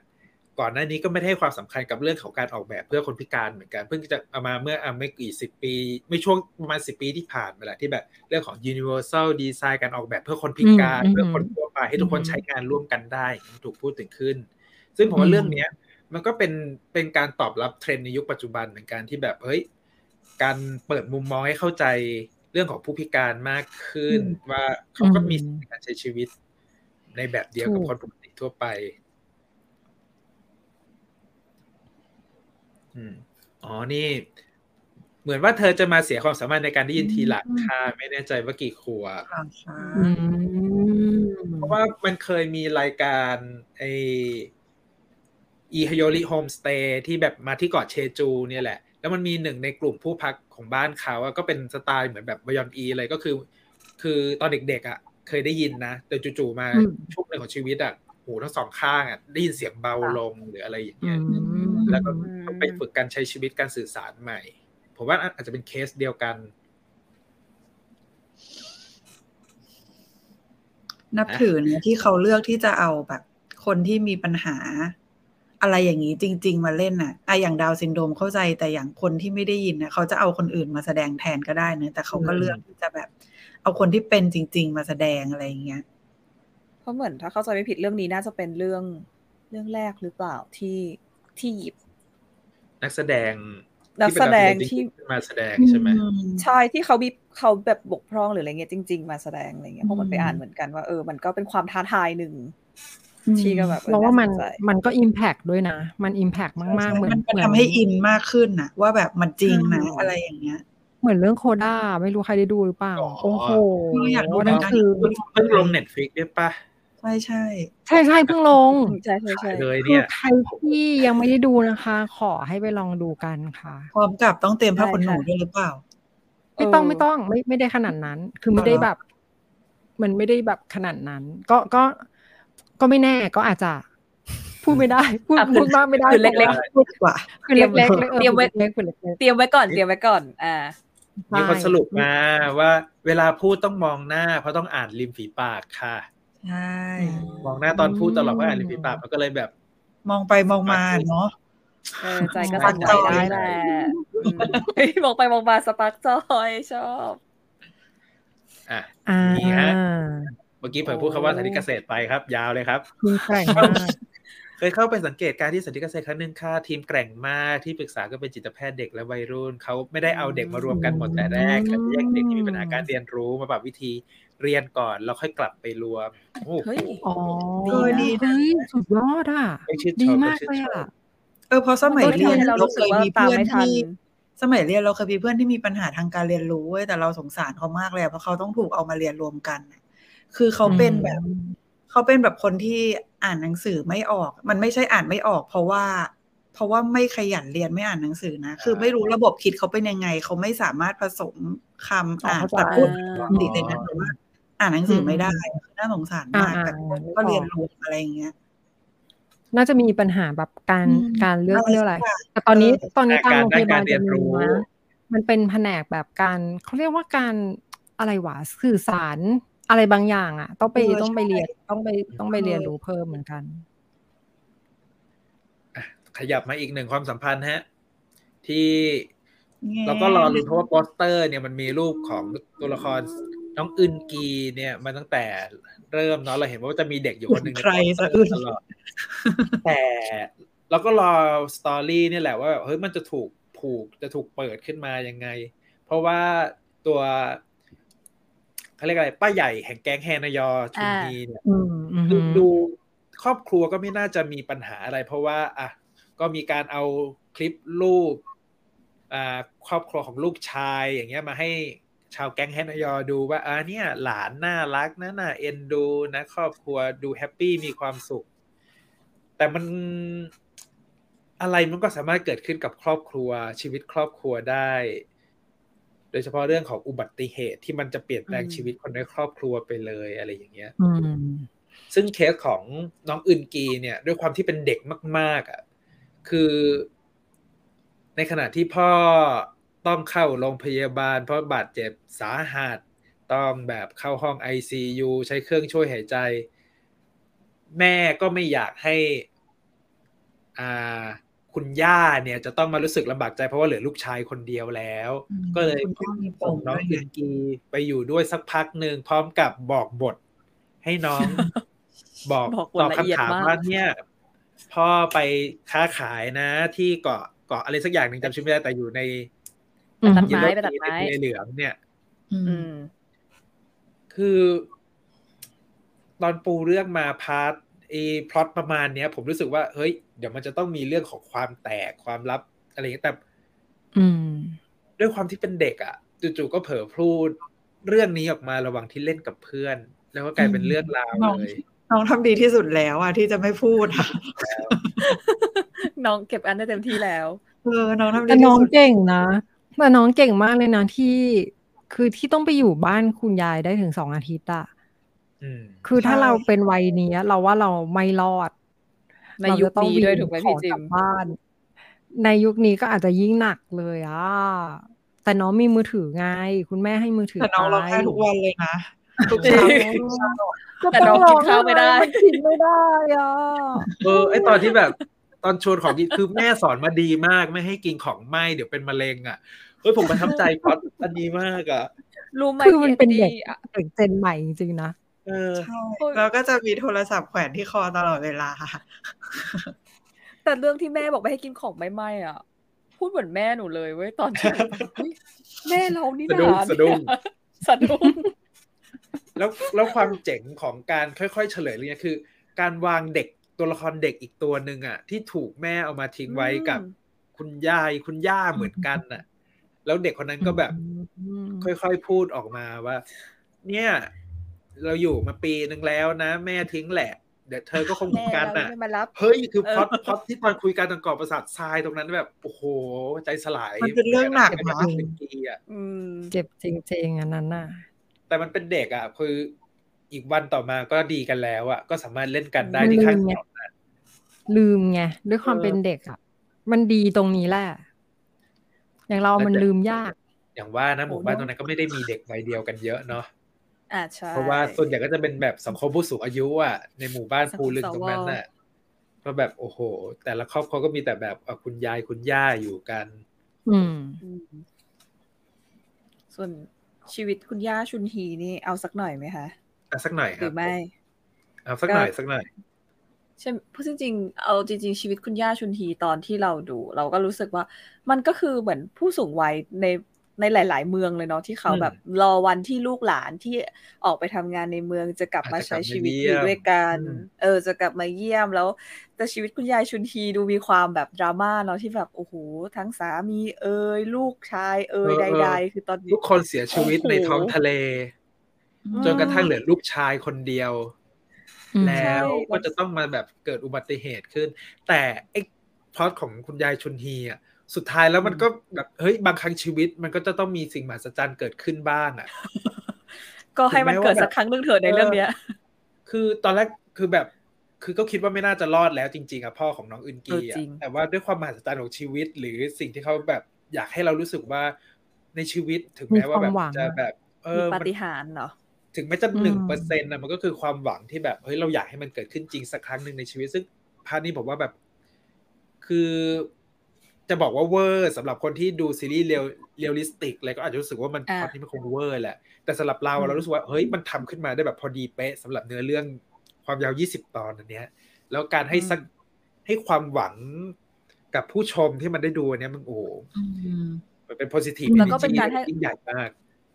แล้วเป็นการให้ความหวังที่หนูอะตอนแรกหนูก็รู้สึกเหมือนที่พี่เอ็ดดี้พูดเมื่อกี้นะโหเวอร์จัง แต่ว่าอืมมาคิดอีกทีนึง ก็ก็ยังดีกว่าให้แบบตัดภาพมาแล้วลูกวิ่งได้ปกติอะอันนั้นก็ก็ก็จะเกินไปเหมือนกัน อย่างน้อยมันก็แบบต้องเฮ้ยมีความกลับหวังมาบ้างในมีสติชีวิตเราพูดได้อะไรอย่างเงี้ยเรารู้สึกว่ามันอืมดีมากแล้วเนาะอืมใช่ แต่ก็ก็ชอบนะที่ที่คุณคุณคุณคุณยายชุนฮีเนี่ย คือที่ผ่านมาก่อนที่จะมาถึงช่วงเล่าถึงตัวละครคุณยายอะ เขาก็อยู่มาเป็นเขาเรียกว่าอะไรเป็นล้มโพล้มไซของล้มโพล้มไทรชาวเมืองเหมือนกันนะเออป้าใหญ่คือคอยป้าใหญ่ไกลเกลี่ยคอยจัดการโน้นนี้นั้นมาตลอดอะมันเลยมันเลย เราว่ามันสะสมมาเรื่อยๆ ให้เราเห็นภาพว่า เฮ้ยเขาคือแบบเขาเรียกว่าอะไรเพราะดีว่าอะก็คือเป็นอื่นทีผู้นำทางจิตวิญญาณประมาณอื่นนึทีงเวอร์ชั่นแก่เพราะว่าอนาคตเออก็จะเป็นคุณยายชุนฮีนี่แหละมันอ๋ออเป็นนาคตเวอร์ชัใช่นไหมเดียวกันได้ได้ถูกพอเซนเตอร์ของชุมชน อืม ก็เลยเออรู้สึกว่าแล้วก็พอมันปูเรื่องมาตลอด อะ พอมาถึงตอนของเขาอะมันเลยยิ่งอิมแพกหนักเข้าไปใหญ่ อืม อืมอ่านคอมเมนต์ต่อนิดนึงพ่ออึนกีก็ถือว่าเป็นลูกที่ดีกับแม่มากแต่คาดวางแผนจะกลับมาอยู่กับแม่ถูก็กเออมันจะมีความฝันหนึ่งของคนเชจูคืออยากมีเรือ ที่แบบอ่าเรารู้สึกว่า ก่อนหน้านี้มีใครนะพ่อของ พ่อน้องยองของจูเอ่อน้องยองจูที่อยากที่ทำอยากมีเรือซื้อแล้วออกเรือไปหาเหมือนกันปลาตกปลา เหมือนแบบก็เป็นความสุขของคนเชจูเนอะอยู่กับทะเลก็ต้องมีเรือเป็นของตัวเอง มันอาจจะแสดงถึงความมั่งคั่งด้วยป้าซัมติงใดเออๆก็เป็นหไปรือได้เจ้าของเรือเป็นกัปตันไงอืมอ่าแล้วก็มีมีเหมือนมียศถาบรรดาศักดิ์เพิ่มมาอีกหนึ่งอืมอันนี้ แล้วก็มีกันสองคนไม่เล่นกับคนนี้จะเล่นกับใคร คล้าย ๆ มิตรสหายมิตรสันโคบ้านใกล้ยังไงก็ต้องทนทนเป็นเพื่อนกัน แล้วอันนี้จริง เลือกเพื่อนไม่ได้เกตเล็กเกตน้อยอันหนึ่งที่เกี่ยวกับคุณยายชุนฮี อันนี้ไปอ่านมาจำได้ว่าพี่พาเคยพูดตอนที่เราเคยคุยกันครั้งที่แล้วว่า ซีรีส์เรื่องเนี้ย มันมีความสำเนียงเชจูใด ๆ เนาะที่รุนแรงใช่ไหมคือคุณยายชุนฮีเนี่ย เป็นคนที่เหมือนถ้านักแสดงคนเนี้ยเหมือนจะเป็นคนที่เกิดและเติบโตในเชจูจริงเชจูๆจากทั้งหมด ก็ทศที่รู้สึกว่าชอบฟังเวลาเขาพูดในซีรีส์มากเขาแบบบางทีฟังบางคำแล้วหึนิดนึงอะไรอย่างเงี้ย แต่ก็เออเออภาษาถิ่นสนุมากเต็มดีเออที่ใช่เมื่อกี้มีคนคอมเมนต์มานิดนึงว่า คุณย่าชุนฮีกับลูกชายในชีวิตเป็นแม่ลูกกันจริงจริงจ้าๆอ่าเมื่อกี้ผมเห็นคอมเมนต์นี้แล้วอันหนึงเหมือนกันแหละใช่โอ้โหว่าการการ casting ครับเรื่องนี้ก็ไม่ธรรมดานะ เอ้ยจริง อันนี้เรื่อง casting อะเก่งมากว่าน่าจะน่าจะคือเหมือนคล้ายๆกันมากอะการที่เป็นแม่ลูกอะ โดยเฉพาะคือตอนแรกที่เห็นเขาเปิด casting มาแบบโอ้โหนักแสดงระดับมหากาฬทั้งนั้นเลย ผมนึกว่าเขาจะเอานักแสดงมาขายดึงดูดเป็นหลักอะไรอย่างนั้นแหละ แต่คือผมว่าเขาคัดมาแบบเอามาะกับบอทที่สุดแล้วอะต้องยอม ถ้าไม่ได้เบอร์ขนาดนี้มาเล่นน่ะอืมันก็ไม่ได้มันก็ขยี้มาไม่ถึงจุดนี้ไม่เหมือนได้กันไม่ถึงอะถ้าผมอืมจะไม่ผิดไม่ได้คนคุณยายชุนฮีที่รับบทไอ้คุณยายชุนฮีเนี่ยก็เป็นคนที่แสดงเรื่องเดียไมเฟนมากับคุณยายคิมฮเยจาอืม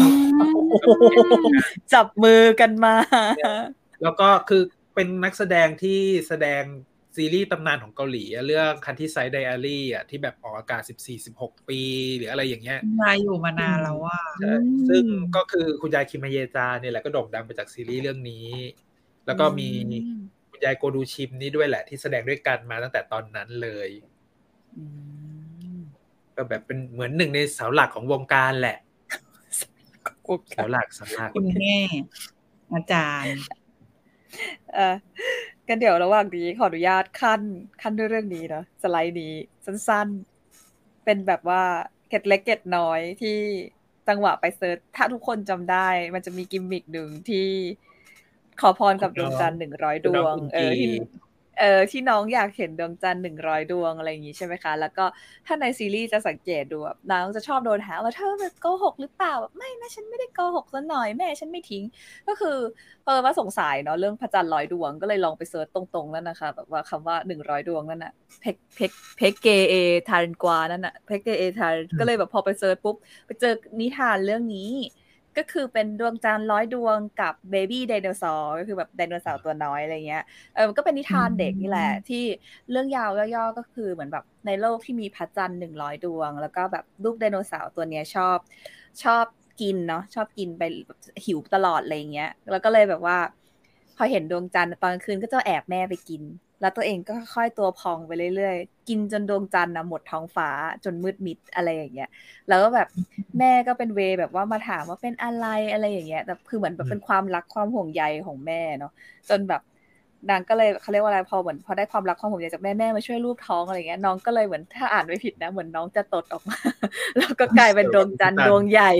เออแล้วดวงจันทร์แล้วคือก่อนหน้านี้ที่น้องกินดวงจันทร์ได้ง่ายเพราะดวงจันทร์มันเยอะแล้วมันก็ลอยอยู่ต่ำๆนี่ใช่ไหมคะ แล้วเหมือนแบบพอน้องตดออกมาดวงจันทร์มันเป็นก้อนใหญ่ก็เลยลอยขึ้นไปสูงอะไรอย่างเงี้ยแล้วก็เหมือนแบบวันนั้นที่น้องได้แบบปลดปล่อยเนาะไม่อึดอัดแล้วน้องก็เหมือนแบบสัญญากับตัวเองว่าหนูจะไม่โกหกแม่แล้วนะ หนูจะไม่กินอย่างตะกะตะกามอะไรอย่างเงี้ยคือตอนไปอ่านก็เริ่มแบบอ๋อเออเรื่องราวของเด็กน้อยที่แบบต้องโกหกแม่หรืออะไรเงี้ยเราก็เลยนึกถึงว่าเออเออมันก็อาจจะ อาจจะไม่ได้เกี่ยวข้องกันร้อยเปอร์เซ็นหรอกแต่ก็รู้สึกว่าเออมันก็มีไอ้เรื่องดวงจันทร์ร้อยดวงนี้กับแบบเราก็อ่านแล้วนึกถึงที่น้องอินกีชอบพูดว่าฉันไม่ได้โกหกสักหน่อยอะไรอย่างเงี้ยเพราะน้องก็ถูกเขียนบทให้ต้องโกหกคุณย่าเหมือนกันอะไรอย่างเงี้ยแล้วมันก็จะมีประโยคที่แบบ คือลูกก็เชื่อในคำคำพูดของพ่อมาตลอดอะเนาะว่าเนี่ยว่าถ้ามาเชจูเดี๋ยวพ่อจะพาไปดูพระจันทร์ร้อยดวงอืมแล้วขอพรได้ร้อยครั้งเป็นจริงหมดอะไรอย่างเงี้ย คือมันก็มีเรื่องของการเล่นของแบบ ก็พ่อพ่อเธอเป็นคนโกหกนะ นู่นนั่นนี่ มันก็เหมือนเป็นความความเจ็บปวดในใจ ตอนที่คุณย่ารู้สึกว่าเฮ้ยทำไมตัวเองนอนอยู่โรงพยาบาลแล้วถึงไม่บอก ไม่พูดความจริงกันอะไรอย่างเงี้ย แต่มันก็มีสตอรี่พอมันคลี่คลายคลี่คลี่คลายมุมมองต่างๆ แล้วอะแล้วก็พาเด็กคนเนี้ยให้ให้ทุกอย่างที่อยู่ในในความทรงจำของเด็กคนเนี้ยไม่ใช่เรื่องโกหกอะ่ะพผู้ใหญ่ทุกคนพร้อมที่จะแบบโอ้โหพา เด็กคนนี้ขึ้นไปบนเนินเขาแล้วมองลงมาบนทะเล แล้วให้เรือทุกลำที่มีอยู่ออกไปฉายแสงขึ้นมาเป็นแบบพระจันทร์หนึ่งร้อยดวงอะไรอย่างเงี้ยก็แบบอืมก็เป็น คือจะพูดว่าเป็นความเวอร์ของซีรีส์เรื่องนี้ก็ถูก แต่ว่ามันก็เป็น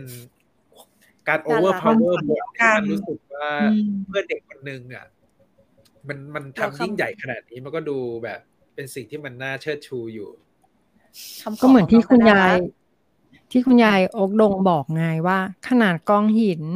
กองก้อนหินข้างทางเรายังไปขอพรเลยอะ แล้วทำไมเราจะขอลองขอพรกับแสงไฟบ้างไม่ได้อะไรเงี้ยเอออ่าสัปดาห์หนึ่งชอบชสัอบปชดาอบห์หนึ่งคือไปตอนที่ไปทะเลตอนมาดูล่าสุดก็เลยขอพรกับพระจันทร์เหมือนกันกับแต่ว่ามีแค่สามดวง มันไม่ก็คือเขามีเรือออกไปแค่สามสี่ลำไง ก็เลยได้แค่นั้น ก็เลยขอไปสามสี่ข้อตามรอยน้อง สมหวังแน่พี่จิมมี่ น้องสมหวังแล้วนี่เรื่องก่อนคุณยายชุนฮีเล่นเป็นคนเป็นมะเร็งเรื่องนี้ส่งต่อให้คุณยายเฮียนจาเล่นต่ออ่าโอ้โหบางทีของแบบนี้ไม่ต้องส่งต่อกันก็ได้ค่ะ คนดูปวดใจ นี่มีคนฟังเรื่องเล่าเมื่อกี้พระจันทร์ร้อยดวง อ๋อ ที่มาของดวงจันทร์ที่เหลือดวงเดียวเพราะอย่างนี้สินะเรื่องเขาตกรวมกันใช้เราว่าเป็นได้นิทานที่น่ารักดีเลยเอออยากมาเล่าให้เล่าสู่กันฟังอ่าฮะนี่บทสดไอ้นิยามคำง่ายๆของของน้องอึนกีคือ Magic Moment อืมชื่ออัลบั้มของ Friday หรือเปล่านะ เอาอีกแล้วคำแบบใช่ใช่ชื่ออะไรบ้างอะมาคู่โอ้โหที่หลาย ๆ คนมองว่าเป็นไฮไลท์ของเรื่องด้วยตัวนักแสดงเนาะทั้งอีบยองฮอนแล้วก็ชินมินอา แต่ใช่ตอนแรกเราก็กลัวว่า เอ๊ะสปอตไลท์มันจะลงนักแสดงเบอร์ใหญ่ อย่างนี้เยอะหรือเปล่า แต่พอดูแล้วก็มีความ balance ของเรื่องราวถูกต้องกว่าที่จะค่อยๆ มาคลี่คลายในเรื่องของมินซอนอาที่แบบอะก็ปูทางมาให้แบบเป็นรู้จักอีดงซอกมาตั้งแต่ตอนเด็กแหละ เป็นพี่ชายข้างบ้านชอบคำนี้จังเลย พี่ชายข้างบ้านที่ใส่ข้างบ้าน feel like feel like คือก็ตอนที่เขาเจอกันตอนเด็กอะ ที่เขาเจอกันในร้านเกมอะอือหือแล้วก็ แอบพัฒนาความสัมพันธ์มีซ้อนมอไซค์กันอะไรอย่างเงี้ยมันดู โอ้โหมันใช่ ดูดีมันใช่คือใช่อะไรมันคะใช่คือ คือเราคิดว่ามีคนที่น่าจะมีเคยมีประสบการณ์แบบนี้อ่าก็คือแบบแอบชอบกับพี่ไปข้างรุ่นบ้านพี่แถวบ้าน เพราะเมื่อก่อนอะ มันก็คือก็ไปร้านเกมเล่นเกมกันหรือว่าเจอกันมันเดินสวนไปมาในซอยหรืออะไรแบบนี้สปาร์กจอยเหร อสปักจอยไปรอรถเมล์แล้วก็แบบว่าเฮ้ยวันนี้เขาจะมาหรือเปล่าอะไรอย่างงั้นอืมอืมแล้วมันก็จะเราเชื่อฟีลจูแบบเราแค่นั้นแล้วจู่ๆวันหนึ่งเขาก็อะวันในวันฝนตกเขาขี่มอเตอร์ไซค์มาแล้วยื่นหมวกให้ถามว่าอะไปด้วยกันไหมอะไรอย่างเงี้ยมันก็แบบโอ้โหยายโบราณไปโบราณสิได้ใจมากเฮ้ยคือพอนี้มันดีนะ คือมันมันมีความเก่าในตัว แล้วมันก็รู้สึกว่าเฮ้ยมันมันเป็นเป็นมันเป็นจริงได้ในพล็อตเนี้ยอืม แต่พอมันมาผนวกว่าเฮ้ย แต่จริง ๆ แล้วว่ามินซอนอาลึกๆในใจเธอเนี่ย มันก็ไม่ใช่ ไม่ได้มีความรู้สึกปกติมาตั้งแต่ตอนนั้นแล้วถูกก็เป็นอีกครั้งที่ต้องเชิดชูนักเขียนจริง ๆ เขียนเก่งมากเลยอะที่ที่รวมเรื่องราวแล้วก็เหตุการณ์ในชีวิต แล้วก็มาเล่าผ่านคู่ตัวละครนี้ก็เป็นอีกครั้งหนึ่งที่ทำให้คนดูทางบ้านเนี่ย เข้าใจคนที่เป็นโรคซึมเศร้าด้วยการเล่าเรื่องผ่านมินซอนอาเนาะที่เป็น แล้วก็ดงซอกอะที่พอรู้ว่าเป็นแล้วก็คือก็ไม่เข้าใจว่ามันคือยังไงอะมันอืมมันยังไงมืดมืดคือยังไงอะไรอย่างเงี้ยมันไม่เก็ตว่ามันหมายความว่ายังไง แล้วเขาต้องทำตัวยังไงกับเธอ ต่างๆ เหล่านี้เราว่ามันมันคล้าย ๆ กับตอนที่เขาพูดถึงเรื่องคนที่เป็นออทิสติก เนี่ยแหละว่า เออเราจะดูแลหรือปฏิบัติตัวอืมหรือว่า พูดคุยกับเขาแบบไหน มันมันไม่มีใครเคยสอนนะโรงเรียนก็ไม่เคยสอนด้วยอะว่าเฮ้ยถ้าเกิดเพื่อนเราหรือว่าคนที่เรารักเป็นโรคซึมเศร้าอย่างเงี้ยเอ๊ะอืมเราต้องทำยังไงบ้างหรอหนึ่งสองสามสี่ต่างๆ ในเรื่องเนี่ยอธิบายดีมากใครที่ได้ดูน่าจะจำได้ว่า มันก็ได้คือทั้งตัวซอนอาเองก็อธิบายดีนะว่า มันความหมายมันเป็นยังไงอะไรแบบเนี้ย แล้วก็ดงซอกก็ ทำเรียกว่าอะไรเดียคือดงซอกก็รู้สึกเรารู้สึกว่า วิธีเขาเรียกอะไร อะ วิธีเข้าหาหรือว่าการช่วยเหลือเขาอะมันมาแบบไม่ได้ตัดสินไงคือส่วนใหญ่ที่จะพลาดกันก็คือ จะเข้าไปหาเขาด้วย มุมมองตัวเองอะ แล้วก็ตัดสินไปให้แล้ว อย่างเช่นว่า เฮ้ย ไปทำอันนี้เถอะเดี๋ยวก็ลืมหรืออะไรต่างอืมอือืมมๆซึ่งบางทีมันอาจจะกลายเป็นมีดดาบไปเหมือนกันสำหรับอีกคนหนึ่ง ผมว่าซึ่งในอย่างฟีลช่วงในมุมของอืมดงซอกอะมันเหมือนแบบ คือเหมือนเป็นอีกคนหนึ่งคือ แค่ให้รู้ว่าเนี่ยอืมเธอยังมีพี่ชายข้างบ้านคนนี้นะ ถ้าเกิดอืมรู้สึกอืมเหงาหรืออะไรอะโทรมาได้นะ อยากบอกอะไร มีอะไรเกิดขึ้นโทรมาหาได้นะ หรือจะเปลี่ยนใจมาคบกันก็ได้นะหรืออะไรอย่างเงี้ยหยอดตลอดซึ่งผมว่าวิธีการพูดแบบเนี้ยมันก็คือมัน มันก็ถ่ายทอดในมุมของคนที่ไม่เข้าใจอาการซึมเศร้านั่นแหละ แต่เพียงว่าคือเราก็อยากเป็นคนคนหนึ่งให้กับอ่าผู้หญิงคนเนี้ยซึ่งบอกว่ามันเป็นความน่ารักของตัวละครดงซอกนั่นแหละที่แบบอืมอืมคือความอ่อนถึงแม้ว่านุ่มตัวเองจะไม่ได้แบบมีฐานะร่ำรวย ไม่ได้มีการเรียนการศึกษาสูง แถมบางครั้งก็เป็นคนแบบขี้หงุดหงิดขี้วอยวายด้วยซ้ำแต่ว่าเพื่อผู้หญิงคนหนึ่งที่แบบ เคยมีความรู้สึกดีๆ ให้กันมาตั้งยาวนานอะไรอย่างเงี้ยอืมมันก็เรียกว่าเป็นเป็นรักแรกเนาะแล้วก็เป็นรักแรกที่ไม่ลืมด้วย ไม่ลืมอืมรักแรกและรักเดียวอืมแล้วก็เป็นรักแรกที่ใช่ทำให้เจ็บสุด ๆ ด้วยเหมือนกันใช่อืมก็อืมก็จริงๆคิดว่าเป็นรักแรกของทั้งคู่นั่นแหละ ในตอนท้ายก็เลยเหมือนได้กลับมาเจอกันอีกครั้ง แล้วก็จริง ๆ ไอ้ช่วงเวลาที่เกิดเหตุการณ์พลิกผันแบบทันทีทันใด จนทำให้ทั้งคู่ต้องแยกกันไปเนี่ย เราไม่ได้เจอกันอีกเลยเป็นสิบสิบปีเนี่ย เฮ้ยมันก็เป็นจุดพลิกเรื่องราวเหมือนกันนะ ซึ่งมันก็เปลี่ยนชีวิตสองคนเหมือนกันผมว่ามันเป็นจุดเปลี่ยนชีวิตดงซอกด้วยเลยอะซอนอาก็เปลี่ยนนะตอนนั้นอะอืมใช่ไหมเพราะว่า อะครอบครัว เรา spoil ได้แล้วมั้ยใช่ไหมปอยผมว่าเราพูดมาถึงได้ตรงได้นี้ได้แล้วได้ spoil ได้ค่ะพี่ เราจะจบแล้วพี่ซีก็ไหมคือพออะก็คือพอที่ อะพอแยกย้ายกันในวันนั้นเนี่ย ปรากฏว่าซอนอาก็ขึ้นรถไปกับพ่อ แล้วปรากฏว่าพ่อก็ไปฆ่าตัวตายต่อหน้าเออลูกสาวโอ้โหจนทำให้มันแบบเฮ้ยอันนี้เราว่ามันเป็นจุดเริ่มต้นของการที่ทำให้เขาเป็นโรคซึมเศร้าเลยอะเพราะว่ามันเป็นเขาเรียกเป็นบาดแผลรุนแรงมากเลยนะต่อหน้าจุดแล้วก็อยู่ในวัยอันตรายเด็ก ใช่มันในวัยเด็กด้วย หลังจากนั้นก็อืมเป็นมาโดยตลอด ซึ่ง โอ้โห มันมันเป็นเรื่องที่ยากมากเลยนะที่เขาจะก้าวข้ามผ่าน เพราะว่า เฮ้ยตัวเองก็พ่อฆ่าตัวตายต่อหน้าต่อตาเลยอะครอบครัวก็แตกสลายด้วย แล้วไปอยู่ในโซลก็ดูเหมือนว่าเข้ากับครอบครัวของแม่ไม่ค่อยได้ด้วย อืม อืม หลังจากนั้นก็ใช้ชีวิต เป็นผู้หญิงโซลปกติก็แต่งงานมีลูกหรืออะไรแบบเนี้ยแต่กลายเป็นว่า เฮ้ยไอบาดแผลเนี่ยมันไม่เคยได้รับการรักษาเลยอะซึ่งเท่าที่รู้เนี่ยคือเหมือนประมาณว่าคนในยุค ยุคนั้นอะคือยุคนั้นมันไม่มีความรู้เรื่องอืมเรื่องของบาดแผลวัยเด็กที่เจอกับเรื่องหนักๆโดยปัจจุบันทันด่วนแล้วมันทำให้เกิดอาการทางจิตต่างๆ คือตอนนั้นน่าจะยังไม่ได้มีการรักษาแพร่หลายไงมันก็เลยทำให้เขาแบบเฮ้ยจมอยู่กับไอ้ความมืดมันแบเลยบนั้นยาค้างวเกิดนานแล้วเกินเป็นแบบอืมเป็นเขาเรียกอะไรซึมเศร้าเรื้อรังอะไรอย่างนั้นใช่ไหมฟีลก็ยาวแบบนานอะอืมถูกมันยาวนานมากๆ แล้ว การที่เขาไม่ได้มาเจอดงซอกอีกรอบอะ มันก็เป็นจุดเขาเรียกว่าจุดพลิกกลับใหม่ทีเหมือนกันนะ ที่ทำให้ซอนอา อยากจะกลับมามีชีวิตปกติอะฟีลมันเหมือนว่าแบบทั้งสองคนอะ พอมันเกิดเหตุการณ์วันนั้น แล้วเหมือนมันเกิดที่ว่างข้างในเต็มไปหมดเลย จากจู่ๆก็เลือกโหวงจู่ๆบางอย่างก็หายไปในชีวิตเลยอะไรอย่างเงี้ย แต่พออมได้กลับมาเจอกันมันเหมือนแบบค่อย ๆ เติมเต็ม ในสิ่งที่แต่ละคนมันหายไปแบบสิบยี่สิบปีอะไรอย่างเงี้ย แล้วก็มันอาจอืมคือมันก็อาจจะเป็นแบบทฤษฎีแบบจิ๊กซอว์หรือ missing piece หรืออะไรอย่างนี้ของกันและกันอะไรอย่างนั้นไป ผมว่าอืมมันเป็นมุมเป็นมุมความสัมพันธ์ที่เรารู้สึกว่า คือพอถึงจุดหนึ่งแล้วว่าถ้าเกิดช่วงชีวิตมัน มันเขาเรียกว่าอะไรมันคนหนึ่งครอบครัวอะอย่าร้างไป กับอีกคนหนึ่งที่แบบก็พร้อมที่จะเปิดรับ ความสัมพันธ์ที่มัน อยากจะลองให้มันกลับมาเป็นเหมือนเดิมอีกครั้งหรืออะไรอย่างเงี้ยผมว่ามันก็เป็นมุมมองของตัวละครดงซอกซอนอาที่ ผมว่าในชีวิตจริงของคนทั่วๆไปมันอาจจะเคยเกิดเรื่องพวกนี้ขึ้นอะแบบ คือเราเคยมีปัญหากับผู้หญิง คนหนึ่งจนต้องแบบโหเลิกลาไป แล้วก็อืมรักแรก กลับมาเจอกันอีกครั้งอะไรอย่างเงี้ยผมว่ามันก็เป็นความคลาสสิก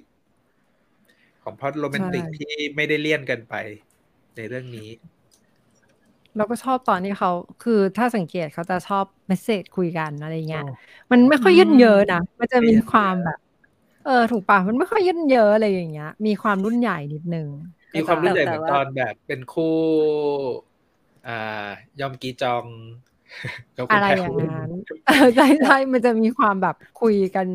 ด้วยธุระสาระไม่ไม่อะไรประมาณ revelation นี้มากกว่าอืม แต่ว่าเป็นนี่ความมีรุ่นใหญ่ที่ที่หนักซ้ายหรือไม่ก็หนักขวาอยู่อยู่ตลอดเวลานะอ่าหนักตรงใช่ไม่เคยตอบเพราะว่าไม่ได้ตอบทันทีอันนี้รุ่นไหนรุ่นใหญ่หนักซ้าอยธิบายคือ ดงซอกคือคนหยาบหยาบๆที่ละเอียด feel เหมือนละเอียดจริงกระดาษทรายเบอร์พันละเอียดและอ่อนโยนอืมละเอียดและอ่อนเบอร์พันเลยเหรอพี่เอ็ดดี้เบอร์พันเลย มีคุณกุ๊กไก่ อุ้ย คุณกุ๊กไก่บอกว่า ขอสารภาพว่าไม่ชอบ character พี่ข้างบ้านเลย เฮียเหวี่ยงกับทุกอย่างในชีวิต คือสามารถเรียงกับทุกสิ่งทุกอย่างได้เลยเนาะจริงคือไอตอนที่เหวี่ยงสุดที่ผมรู้สึกว่า โอ้โห คือตอนไปกินจาจังมเฟี้ยยองงกับผักแม่วะใช่อ๋ออื้อหือจริงนั่นระเบิดระเบิดฉีกขาดมาก อันนี้มีน่าจะซึมเศร้าหลังคลอดมาเสริมอีก โอ้โหก็มีสิทธิ์ เป็นไปได้อืมโหแต่แต่ตอนที่เขาบรรยายเรื่องความมืดหรือที่ตัวน้ำเปียกๆอืมไปอะไรพวกเนี้ยโอ้โหมัน ดีมากเลยนะอ่าดีจริง ๆอะแล้วว่ามันทำให้เราเห็นภาพแล้วก็เข้าใจได้มากขึ้น คืออันนี้ก็อันนี้ทำให้ฮะเกิด topic เลยอะจริงอืมผู้ชายคนนี้ไม่ปล่อยให้ฉันพละเนี่ยพังทลายจนถึงที่สุดสินะโอ้โหไอ้คำพูดคุณกูจาก My Liberation Notes ฮะจะเปลี่ยนจากคุณกูเป็นดงซอกแทน มาถึงคู่สุดท้ายของเรื่สุอดงท้ายร้องไห้นำเลยที่ปะเราร้องก็ไห้ก่อนเลยพยเป็นก็เป็นพล็อตที่มันปูมาเกินครึ่งเรื่องใช่ความไม่ลงรอยของคู่แม่ลูกที่แบบแทบจะไม่พูดคุยกัน แล้วก็มีปากมีเสียง มีแบบการแสดงท่าทางที่เราแบบโอ้โหถ้าเราเจอ คนแบบดงซอสทำกับแม่ในตลาดเราก็คงหงุดหงิดใจอะ แบบทำไมลูกคนนี้มันแบบ ทำกับแม่แบบนี้นะอย่างเงี้ยคือจนทำให้เราอยากรู้ว่าเฮ้ยปมในใจที่มันเกิดขึ้นน่ะปัญหามันคืออะไร แล้วกว่าที่เราจะรู้ก็คือแบบโหถูกลากมาถึงแบบอีพีท้ายๆแล้วแต่ก็คือเรื่องการขอลากงคุณอกดงกับคุณดงซอกนี่ก็คือสาม EP เลยนะ อย่างที่ชุเอ่อเทปที่แล้วที่เราคุยกันว่า เฮ้ยทำไมเขาถึงวางคู่นี้ไว้ถึงสาม EP ไงแต่พอใช่ได้ดูปุ๊บคือ ไม่แปลกโอ้โหใจยืนยืนตบมือเลยอะ ยืนตบมือแล้วก็น้ำตาไหลแบบ พลากพลากนี้ไปด้วยอืมอันนี้ อันนี้นี่ก็คุยกันกับคนพี่ที่ดูซีรีส์ด้วยกันเหมือนกัน คือเขาอะก็บอกว่าจริงๆการไว้ตอนท้ายอะถูกต้องแล้ว เพราะว่าเหมือนแบบตลอดทั้งเรื่องเหมือนเขาทำให้เราอะเชื่อมาตลอดว่าแบบสองคนเนี้ย มันมีเส้นอะไรบางอย่าง ที่แบบอืมเหมือนเหมือนหลาย ๆ อย่างอะมันทำให้เราอะอินไปกับสองคนเนี้ยมาก ๆ ไปแล้วซึมซึมๆไปในทุกตอนโดยไม่รู้ตัว แล้วพอวันเฉลยปุ๊บก็คือโอ้โหเขื่อนเขื่อนเท่านั้น คือเพราะมันเฉลยแล้วว่า เฮ้ยครอบครัวมันแบบจู่ๆมันต้องเปลี่ยนแปลงอะ ต้องแบบอืมต้องพาลูกไปอยู่กับครอบครัวใหม่ ไปอยู่กับบ้านอะ ต้องไปเรียกคุณน้าคนนี้ว่าแม่นะ เราเรียกฉันว่าเป็นน้าอืมันเศร้า คือมันเป็นสิ่งที่มันแบบแทบคิดไม่ออกเลยว่ามันถ้าเกิดในชีวิตของเราจริง ๆ มันจะเป็นยังไง แล้วก็พอไปอยู่กับครอบครัวใหม่แล้ว ก็ต้องกลายเป็นเครื่องรองมือรองเท้าของลูกชายอืมในบ้านนั้นอีก ในขณะที่ตัวเองถูกกระทืบอยู่เปิดรอยฟกช้ำลำตัว ให้แม่ดู แม่ก็กลับไม่แสดงออกอะไร ไม่ได้โอไม่ได้เข้ามาปลอบใจมาถามว่าเจ็บไหมหรืออะไรอย่างนี้มันโหคือดสุดมันๆเลยอะมันมีการแสดงออกหลาย ๆ อย่างที่เรารู้สึกว่าโอ้โหดงซอกเติบโตมาในสภาพที่แบบเจ็บปวดสุด ๆ อย่างนั้นตั้งแต่เด็กอืม และยิ่งการถูกแม่ตัวเองตกจนเลือดกลบปากโหซีนนั้นโอ้แม่ไม่เข้าข้างตบโหดมากคุณยายเลย เออซีนนั้นไม่เข้าข้างคุณคุณอกดงเลยตอนนั้นก็แบบทำได้ไงแต่คุณนกดงตอนนั้น เขาคงไม่รู้จะทำยังไงเหมือนกันน่ะ มันอยู่ในจังหวะที่แบบ ยังไงก็ต้องเอาลูกไปอยู่บ้านนี้ให้ได้ อะอืมเขาคงคิดแค่เนี้ยทำยังไงก็ได้ อะ อาจจะต้องแบบตบสิ้นเพื่อปราบให้เขาคือแบบซีนบางคนเฉลยก็นั่นแหละอาจจะตอนนั้นอะ อาจจะเป็นมุมมองเขาแบบคือคือคืออยากให้ลูกมีชีวิตที่มันดีกว่าจะต้องมาอยู่อืมใช้ชีวิตกับตัวเองอย่างนั้นนั่นแหละ มันก็เป็นอืมเป็นมุมมองความเสียสละที่แม่ก็มองในมุมแม่ที่อยากให้ลูกแบบมีชีวิตที่ดีกว่านี้ คือ เราก็เข้าใจในมุมนี้อะนะแต่เราก็แน่นอนนะว่าเราไม่เข้าใจในมุมเดียวกันกับที่ดงซอกเข้าใจอะแหละ ว่าแบบเฮ้ยแม่ไม่รักเราว่ะ อะไรอย่างเงี้ยอะอันนี้ก็จริงนะอันนี้อันเนี้ยอันเนี้ยพอพูดถึงอันนี้ปุ๊บอะเลยรู้สึกว่า คู่ความสัมพันธ์แม่ลูกคู่เนี้ยมันก็มีปัญหาตรงที่ไม่ได้พูดไม่ได้สื่อสารกันนะไม่ได้คุยกันนะอืมไม่ได้แสดงออกแบบตรงไปตรงมาจริง ๆ ไม่พูดหลักการและเหตุผลว่าเฮ้ยอืมสิ่งที่ทำไปมันคืออะไร สิ่งที่เราอยากให้ทำเพราะอะไรหรืออะไรอย่างเงี้ย มันก็ไม่มีคำพูดนั้นออกมา แต่ผมว่ามันก็เข้าใจว่ามันเป็นคำพูดที่มันพูดได้ยาก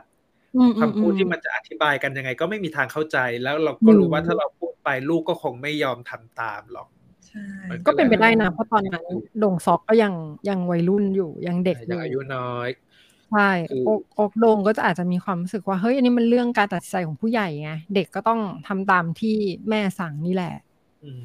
แต่อีกอย่างอืมที่คุณยายเฉลยเนาะที่ตอนนั้นเขามองว่าเพราะเหมือนตอนนั้นเขาเพิ่งเสียลูกสาวไปด้วยใช่ไหมนะที่แบบ ทั้งอืมลูกสาวใช่ทั้งใช่สามีถูกต้องเราว่าหลาย ๆ อย่างมันใช่คงบีบให้เขาคิดว่าต่อจากเนี้ยเราจะทำยังไงดีกับลูกที่เหลืออยู่เพียงคนเดียวของเราอืมแล้วเราอยากจะอยู่กับเขาแล้วอยากให้เขามีอนาคตที่ดีอะไรเงี้ยเขาก็เลยแบบตัดสินใจแบบนั้นไปอะไรเงี้ยหรือไม่ซินก็อาจจะเป็นเป็นมุมที่บอกว่า เฮ้ย คือสามีก็ตายลูกสาวก็ตายยังคนต่อไปที่จะตายมันก็เหลืออยู่คนเดียวแล้วก็คือลูกชายคนนี้นั้น ให้ลูกชายไปอยู่ใน การดูแลอย่างอื่นดีกว่า ก็ที่เขาบอกไงว่าทำยังไงให้ลูกอะมีข้าวกินสามอืมมื้อได้เรียนหนังสือแค่นั้นเลยอืมแค่นี้จริง ซึ่งอันนี้อาจจะต้องอืมเท้าความนิดนึง เพราะว่า เอ่อคือตอนที่ดูก็ก็ค่อนข้างสงสัยนะว่าเฮ้ยทำไมคุณโอ๊กดงเขาถึงได้เลือกตัดสินใจหรือเลือกทำแบบนี้ ก็เลยไปนั่งย้อนนึกดูว่า เอ้ยถ้าดงซอกสี่สิบใช่ไหมคุณโอ๊กดงก็น่าจะต้องสักเอ หกอสิในบเรื่องกว่าคือสมมติเจ็ดสิบค่ะ ก็เลย70เจ็ดสิบแล้วเหรอ โอ้โหคือก็คือในพอในไปบทย้อนปุ๊บอืมอืมในบทคือค่ะสี่สิบในบทกับเจ็ดสิบ40ค่ะ โอเค ก็ประมาณนั้น ก็ยังยังอยู่ในเลนส์ที่ถูกต้อง คือถ้าเจ็ดสิบปุ๊บแปลว่าเขาอะคุณอกดงเนี่ยเกิดช่วงแถวแถวสงครามเกาหลีเลยแหละชาวเกาหลีแน่นอน ซึ่งซึ่งอ๋อแรงชีวิตใช่ไหมอย่างโหดความอดอย่างอยากแร้นอะแค้นความอดอยากนี่คือแบบสิ่งที่มันแบบเป็นตาฝังลึกในจิตใจของคนยุคนั้น ใช่แล้วก็คืออย่างที่คุณยายเล่าก็คือ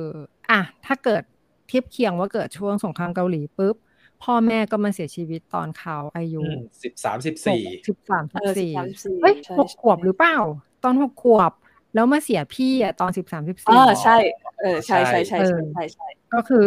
มีแค่พี่ชาย แล้วพอเกิดช่วงสงครามก็ไม่ได้เรียนหนังสืออยู่แล้ว ฐานะอืมยากจนขั้นสุดแน่ๆแล้วเด็กผู้หญิงอีก อืม แล้วสมมติว่าตอนอายุสิบหกที่พี่ก็ตายอะ มันไม่เหลือใครเลยนะ แล้วความรู้อะไรก็ไม่มี มันจะเอาตัวรอดยังไงก็คงนึกไม่ออกอะเฮ้ยพอคิดแบบเนี้ย เราก็เข้าใจมุเศมร้ามอง เข้าใจเข้าใจมุมอืมมอง นี่คือเข้าใจไปถึงแบบ รุ่น คนรุ่นอาม่าหรืออะไรอย่างเงี้ย เอามันมันมันเมคเซนมากเลยนะที่เขาอาจจะต้องตัดสินใจแบบนี้ อืม อืม โอ้ยเศร้าว่ะอ่านอ่านอืมคอมเมนต์นิดนึง ซุปเต้าเจี้ยวถ้วยสุดท้าย โอ้โห ตอนนั้นคือเป็นนังดีเกต้องเข้าแล้วหนึ่งจังหวะที่แบบ โอ้ย โอ้แต่แต่ก่อนจะไปถึงตอนนั้นน่ะ เราว่าการเดินทาง อันนี้อันนี้ขอเสริมเองเป็นความชอบเนาะคือแบบเรารู้สึกว่า การเดินทางของสองแม่ลูกในสามอีพีสุดท้าย ทุกอย่างมันเกิดขึ้นบนถนนน่ะ มันแบบอืมมันคือรถทริปของเขาสองคนสำหรับเราเราเรียกมันว่าเป็นรถทริปนะคือแบบ มันเป็นเขาเรียกว่าอะไรตลอดเวลามันก็อยู่ด้วยกันบนเกาะมาตลอดเนาะแต่มันไม่เคย มันไม่คุยกันเลย แต่มันต้องมาไม่ถูกคุยบังคับให้อยู่ในสถานที่ที่แบบอยู่ในรถอะ สี่เหลี่ยมเออๆแค่นั้น เราชอบ เราชอบซีนที่ถามคำถามตอนที่ฝนตกลงมามากๆ คือแล้วนั้นแบบโอ้โหที่ถามแบบทำไมที่ตอนนั้นถามว่าแม่ไม่รักเหรอแล้วที่แบบแบบคุณยายเฉลยทุกอย่างแล้วแบบโอ้โหฝนนั้นคือน้ำตาแบบ น้ำตาของดงซอกและฉันเองคือทุกเอาอจย่างริงๆมันเริ่มมันเริ่มต้นตั้งแต่ไปไหว้พ่อใช่ไหมเอ๊ะใช่ใช่พ่อหรือไปไหว้ไปไหว้ไปพ่ไหว้อไปพ่อไหว้ลุงพ่อเลี้ยงพ่อเลี้ยง พ่อเลี้ยงอืมแล้วก็ไประเบิดแตก ใส่ไอ้อืมใส่ไอ้จงชอนกับจงอูเออซัมติงใช่ไอพี่คุณที่อกเคยดงทำให้ระเบิดางกายอย่างเงี้ยระเบิดพลังสุดฤทธิ์อื้อหือคือไอ้ฉากนั้นนะมันทำมันผมว่ามันทำให้ดงซอกกล้าพูดอะไรอีกหลายอย่างกับแม่ใช่เพราะว่าอืมเอ้ยเรารู้แล้วแหละว่าแม่ก็คิดกับเรา คือมีมุมมองที่แบบ เออ ก็เป็นห่วงเป็นใยรักเราแล้วรู้สึกว่าทนุถนอมในเกียรติของเราอยู่อะไรแบบเนี้ย อีกอย่างพอเราว่าดงซอกนึกถึงคำมินอาได้ป่ะที่แบบว่าถ้าพ่อฉันยังอยู่ ฉันจะถามให้หมดเลยอ๋อว่าถูกต้องทำไมถึงทำทำไมแบบนี้ทำไมอืมเพราะก็มันได้ถามในวันที่มีดีโอกาสถามดีกว่าเก็บไว้ให้เชื่อมโยงค้างไปประโยคาคประโยคก่อนหนั้นนี้ที่ดงซอกเคยบอกว่าคำว่าเอาไว้ก่อนไม่มีจริงอะไรอย่างเงี้ยเนาะอืมอืมแล้วก็ เออคือคือมันจะมีอีกอันหนึ่งที่เขาถามแม่เขาอะก็คือคุณดงซอกถามพกดงเนาะว่า เออ กับพ่อเจอกันที่ไหนอะไรอย่างเงี้ยอืมแล้วเขาเขาเอ็นดูไหมเขาเอ็นดูแม่หรือเปล่าเขารู้เขาดูหัวแลแม่หรืแบอบนั้นแล้วบอกเปว่าล่าหรอเอเอออแล้วเขาพาแม่เขาเคยพาแม่ไปกินอะไรหรือปะที่บอกว่าไปกินจาจังมายอนอะเจ้ายอนอืมเออที่แม่ทำไมแม่ถึงชอบจาจังมายอนเออออะไรเงี้ยเพราะว่าพ่อเคยพาไปกิน แล้วก็แบบว่าตอนนั้นเราก็รู้สึกว่า เฮ้ยทำไมแค่กินจาจังมายอนเองเนาะก็แบบมีความสุขได้แล้วอะอืมอืมซึ่งนอกจากจาจังเขาก็ยังเที่ยวและเที่ยวคือเนาะที่แบบว่าไปกินซุปโตเจียวไหม เพราะว่ามันคือของที่ลูกเขาชอบอะไรเงี้ยที่เขาจำได้ อืมแล้วประโยคที่บอกว่าเนี่ยที่เลิกกินซุปเต้าเจี้ยวไปเนี่ยโอ้เพราะว่าที่อื่นมันทำไม่อร่อยเท่าแม่ ก็เลยเลิกกิน โอเคประโยค EP ท้ายๆของคู่เนี้ย มันแบบ คือมันถูกต้องมันอะจากที่ใจสลายมันมันแบบค่อยๆค่อยๆถูกประกอบฮิวลิ่งปะด้วยประโยคที่มันแบบรู้สึกดีต่อกันและกันอะไรอย่างเงี้ย แล้วฉากที่ร้องตรงตอนที่อกดงให้ดงซอกเขียนตัวอักษรภาษาเกาหลีให้อะ อืมอืมอืมแล้วทุกคำที่พูดมามันคือแบบ keyword of life ของอกดงอะ ไม่ว่าจะเป็นแบบชื่อลูก ชื่อผัวชื่อนู่นนั่นนี่ ชื่อเกาะที่เกตบ้านเกิดที่บ้านขับรถทะเลหรืออะไรอย่างเงี้ยมคือแบบโอ้โห keyword of life อยากเห็นเขียนยังคืไงอในอีพีสองอีพีสุดท้าย มันยิ่งทำให้เราสงสารคุณโอ๊กดงเข้าไปอีกอะชะตาชีวิตเขา เพราะว่าขนาดญาติที่ยังจะพอมีเหลืออยู่อะก็ยังไม่ติดต่อเขามาอืมใช่ไหมอืมเหมือนที่ ที่ลงซอถามว่าเออป้าที่เคยมาตอนนั้นล่ะ ก็ป้าตายไปแล้ว แต่ว่าญาติญาติๆลูกๆเขาก็ไม่เห็นมาบอกเลยไม่บอกกระทั่งกระทั่งบ้านบ้านพ่อเท่าแก่เนี่ย วันครบรอบก็ยังไม่มาชวนด้วยซ้ำอืมคือมันมันก็เลยเหมือนว่า โอ้โหเขาก็โคตรตัวคนเดียวจริง ๆ เลยอะตอนที่ ใช่ไหมตอนที่สามีตาย ลูกสาวตายอะมันคงไม่รู้จะหันหน้าไปหาใครได้จริง ๆอะ ทำได้อย่างเดียวเลย เท่าที่คิดออกก็คง ต้องไปนั่งมองทะเลนั่งมองทะเลด้วยแล้วก็ยอมไปเป็นเมียรองในบ้านสักบ้านหนึ่งอะให้อยู่รอดอืมเออแต่แรกก็มีหลายคนสงสัยนะ ว่าแบบเอ๊ะหรือดงซอกจะไม่ได้ไม่ใช่ลูกแท้อือหือๆเพราะว่าไม่มันใช่ก็แบบลูกลูกเหมือนแท้ๆลูกแท้คือมันก็มีฉากที่ไม่แบอะบเฉลยแหละก็ไปยกให้เป็นแบบลูกบ้านคนอื่นไป แล้วก็ไปบอกให้ เรียก ไอ้คุณแม่ของพี่ชายสองคนน่ะเรียกว่าแม่แทน แล้วให้เรียกตัวเองเป็นน้าไปมันก็เฉลยอยู่ในตอนท้ายๆนะฮะนี่มีอันนี้ฉากประทับใจ ฉากเฮียดงซอกแบกแม่ขึ้นหลังโอ้ๆโอ้แล้วถามว่าขึ้นมาร้องมันไห้คือตัวหรือยังคือไอ้ฉากฉากฉากช่วงหลังๆเนี่ยแบบ คือเรารู้มาตลอดเลยว่าดงซอกเป็นคนที่แบบพังทลายไปหมดแล้วหรืออะไรอย่างเงี้ยอืม แล้วคือ จนกลายเป็นคนที่แบบไม่สามารถจะพูดดีอะไรกับใครได้สักเท่าไหร่เลยเนี่ยเมื่อกี้ผมเห็นคอมเมนต์หนึ่งนี่ไงคนแตกสลายจนไม่มีแรงกำลังรักษาใจใคร แต่รักษาใจซอนอานะจ๊ะเนี่ยขอโทษเขาเยียวยาหนึ่งซึ่งเดียวกันและคนนี้กันหนึ่งเดียวคนนี้เชิดชูซึ่งกันและกัน อ่าโอเคมีคนถามฮะ คุณพัดไหวไหมครับ ไม่ไม่ไหวค่ะ ไม่ไหวค่ะ สารภาพบาปว่าวันนั้นคือ หายร้องไห้จะหายใจไม่ออกจะเกือบตายตามจมูกป้าพันอะลงไปเหมือนจกันมูกฟันเหมือนกันวันนั้น โอ้โห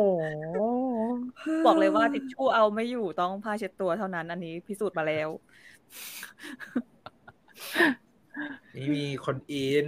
scene เขียนที่กระจกนึกถึงยาย ยายชอบให้เขียนคำพอไปหายายไม่ได้ในหนังสือ แต่ชอบให้หลานเขียน คือจริงๆกับ feel ดงซอกอะถ้าเกิดได้ได้สนิทสนมกับลูกได้ใช้เวลากับลูกแบบแม่ลูกทั่วไปอะไอ scene พวกเนี้ยคือคุณยายอะคงจะได้เห็นดงซอกเขียนมาตั้งแต่ ตอนเป็นเด็กเลยอะไรเงี้ย แต่ด้วยความอืมระยะห่างที่มันถึงแม้จะอยู่ใกล้กันมองเห็นกัน แต่ว่าความสัมพันธ์เนี่ยมันอืมสะดุดมัน มันขาดหายไปอะ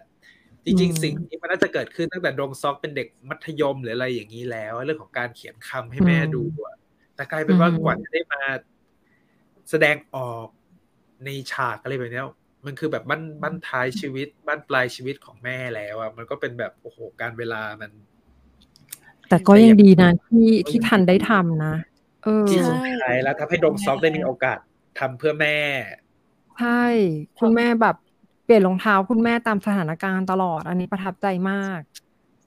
เดินก็เป็นรองเท้าออกแบบกีฬานิดนึง พอจะไปหิมะเอ้าเปลี่ยนรองเท้าแบบลุยหิมะให้อีก เพราะว่าครับบนรถมีขายทุกอย่าง detailไงไปซื้อมาจากดงแดมุนจริงตอนนั้นเรารู้สึกว่าอ๋อที่แท้การเป็นรถพุ่มพวงของเขาแบบ เอ้ย เออปูมาแล้วปูมาแล้วมีทุกโอ้มาสิ่งเพื่อมาแล้วอืมเออเออ ไปเกาหลีรอบเนี้ยต้องไปแบบกินจาจังซะหน่อยนะฮะเอ้ย spoil ปะเนี่ย spoil ปะเนี่ยตัดเส้นจาจังให้แม่น่ารักมากจริชงอบมากฉากนี้คือแบบโอ้โหคือกลายเป็นคือคอันนนี้ละเอียดไม่รู้อ่อนทันทีอันนี้ไม่รู้จริง ๆ ว่า กินจาจังมยอนเนี่ย ต้องตัด ต้องตัดค่ะอ๋อซับแล้วต้องคลุกอ๋ออย่างแรกแล้วแต่ต้องคลุกแล้วแต่ก่อนบางคนใช่ปะอย่างแรกต้องคลุกก่อนใช่ต้องโคก อ่าแต่แต่ว่าก็แม่กินกินไม่ถนัดเลยว่าต้องดตัดงซอให้สไปเห็นแม่แล้วว่าใช้ตะเกียบไม่สะดวกแล้ว อยากให้ใช้ช้อนก็เลยต้องตัดให้มันพอดีคำนั่นแหละอืมฮ่าตัดได้ค่ะ เพื่ออรรถรสในการซูทที่วังไหวประทับใจ นี่ไม่น่าเชื่อฮะ ว่า เราจะสามารถไม่ถึงสองชั่วโมงได้จนถึงความสัมพันธ์เดี๋ยวคู่สุก่ดอนท้ายเดี๋ยวก่อนพี่เอ็ดดี้มันยังมีอีกจุดหนึ่งยังมีอีกจ้าเอายังมีเห็นไหมล่ะอันที่ยังรไงออยู่ยังไงครับคุณจ้าพัทก็อย่างที่ทุกคนรู้กัอันนหนึ่งเนาะว่ามันจะมีค่ะฉากฉากที่แบบที่ดงที่คุณแม่ที่ลงซักบอกว่าทะเลสาบอะไรนะ เอ่อเพลงเพลงนกซาเอ้ยเพลงเดี๋ยวแป๊บแพนึงงนกดำเพลงนกดำอะทะเลทะเลสาบเพลงนกดำเนี่ย สวยมากเลยอะไรอย่างงี้ใช่ไหมที่แบบคุณคุณยายก็เลยอยากเดินขึ้นไปดู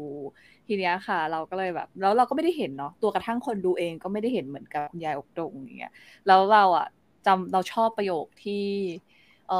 เขาเรียกว่าอะไรดงซอกพูดมากว่าแบบไว้คราวหน้า เรามาด้วยกันอีกนะ ได้แบบอืมไม่เอาหิมะแล้วนะ เรามาตอนดอกไม้ด้วยกัน sum mer ดิฉันใบไม้ผลิดิฉัน search หาเลยค่ะ ว่าแพงนกดัมหน้าตาเป็นยังไงและฤดูแบบ ที่มีแบบดอกไม้มันเป็นยังไงก็คือก็เลยแบบ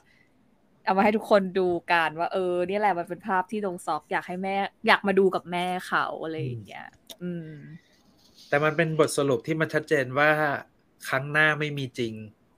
ถูขกองโดงซอก แล้วก็และเอ้ยแต่แต่ฉากก็เนี้ยทำให้เราตั้งใจว่าจะไปภูเขาฮันลา ต้องเรียกว่าฮันลาซาน แล้วก็จะต้องขึ้นไปถึงด้วย เพื่อเชิดชูโด่งซอกและคุณอกดงถูกต้องสงกรารอย่าลืมละกันถ่ายต้องไปสงกรารสงกรารผมกำลังดีผมว่าแบบใบไม้ผลิเนอะนะจะได้ไปดูแล้วไปดอกใกม้ล้ๆถึงก็ก็ถ่ายถ่ายเซลฟี่วิดีโอมาว่า แม่สายถ่ายแม่ดูทุกคนต่อไปนะดูฮะแม่คนเดียวที่กับไปดงเชซอกจูนะครับ ขอให้ตั้งมิชชั่นกตันยูนะครับ ก็คือเดินขึ้นเขาฮันลานไปที่ตันยูทะเลสาบแห่งนี้นะครับ แล้วก็ถ่ายรูปคลิปกับส่งกันมาให้คุณแม่กันนะฮะ เป็นมิชชั่นนะครับเป็นการตามรอยซีรีส์ที่แบบทรงคุณค่า อืม เพราะว่ากว่าจะเดินทางไปถึงเนาะซีรีส์ได้บอกแล้วสี่ห้าชั่วโมงสี่ห้าชั่สี่วโมงห้าชั่วโมง ใช่ ความงดงามที่จะได้เห็นตรงนั้น ก็ควรค่าแก่ความกตัญญูที่ส่งให้แม่แล้ว จริง งดงามงดงามๆงดอังานมนี้งดงามฉากจบของเรื่องที่เราก็รู้สึกว่า โอเค ดีใจจริงจบที่เขาดีพาเราไปดูภาพแห่งความสุขของชาวพูรึง หมู่บ้านพูรึงกับกีฬาสีระหว่างตำบลอะไรอย่างเงี้ย ซึ่งมันทำให้เห็นการรวมตัวของตัวละครในเรื่องอะเนาะมันก็เป็นแบบอืมก็เป็นฉากจบสไตล์ feel good ของซีรีส์แนวแบบหลาย character อย่างนี้ที่ก็โอเคแหละหลายคนที่แบบ เป็นสายดูซีรีส์จริงจังก็อาจจะรู้สึกว่าเออนี่มันดูแบบผ่อนคลายไปหน่อยกับการเป็นฉากจบอะเนาะก็ อาจจะอยากให้แบบมันมีความตึงมีความแบบปล่อยปล่อยเบลอหรือไอ้เรียกอะไรจบแบบปลายเปิดบ้างหรืออะไรเงี้ยแต่ว่ามันก็พอมันได้เห็นบทสรุปฉากจบเป็นงานกีฬารวมตัวอย่างเงี้ยมันก็คือ เพื่อที่จะโยงเข้าไปว่าทุกคนสามารถมีความสุขได้อะไรอย่างเงี้ยผมว่าอืมการแข่งกีฬาการรวมใจกันมันก็เป็นภาพของความสุขของกลุ่มคนที่มันดู ดูเป็นพลังบวกที่ดีนะ ในการเลือกตอนจบแบบนี้เหมือนกันอืมแอบแอบพูดได้ไหมว่า คือไม่แอบละพูดแล้วเนี่ย คือตอนที่กำลังร้องไห้แบบว่าเละเทะมากๆอะ ปึ้งเฮ้กีฬาสีแบบอุ๊ย ฉันควรทำตัวตัดยังอาไงรมณ์ใช่ไหมคือถ้าถ้าเกิดมันเป็นเป็นจบไปเปิดแล้วทิ้งให้มูดของการแบบน้ำตาค่อย ๆ แบบแห้งไปเองหรืออะไรอย่างเงี้ยมันมันอาจจะรู้สึกว่าคุ้มค่ากับการร้องไห้ในในฉากคุณคุณยายไม่คือแต่ก็คุ้มค่าแหละคุ้มค่าแต่จังหวะนั้นนึกในใจหรือเราเป็นไบโพล่าหรือเปล่าเรายังไงดีนะแต่เราก็ขับทำยังไงดีช่วยด้วย แล้วก็ดูเฮ้ยแต่รู้สึกว่าฬที่แข่งแต่ละอันนี่กีฬาพื้นเมืองหมดเลยนะ เออเออใช่ใช่ใช่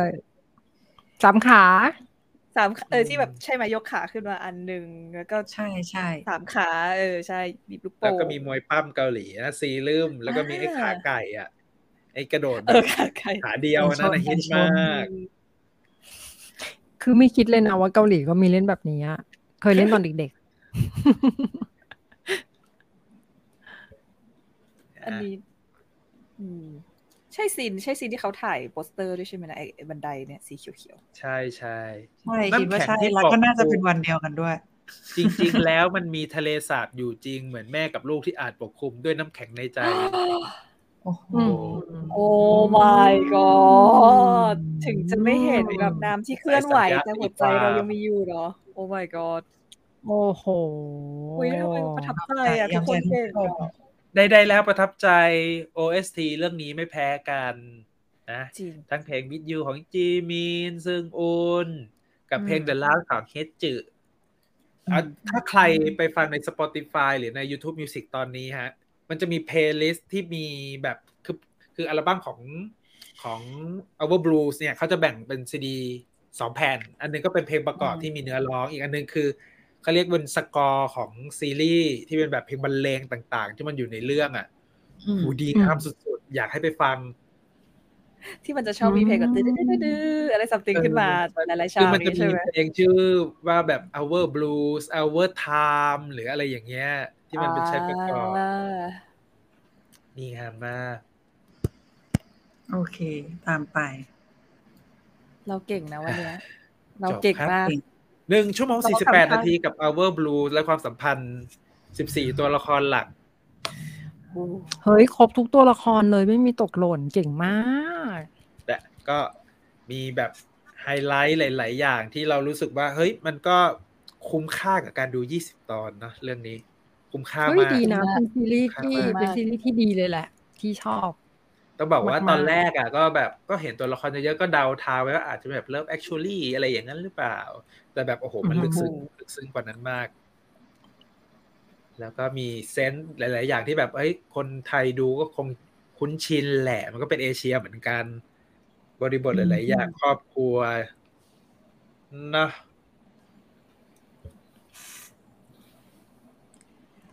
อะอ่านอ่านมีคอมเมนต์ มีคนถ่ายแล้ววีคหน้าคุยเรื่องนอก Netflix บ้างนะคะ ซีรีส์ดีๆ ไม่ได้มีแค่ Netflix ค่ะ แต่ก็พูดตรงอ่าๆนะพี่ว่าจิมคือเราเราดู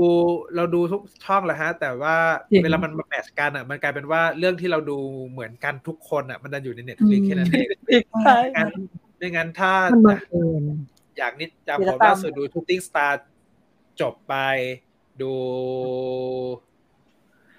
ถ้าจะชวนคนมาคุยด้วยก็อาจจะมีแค่คนสองคนแล้วก็จะไม่ฟูลทีมเนาะ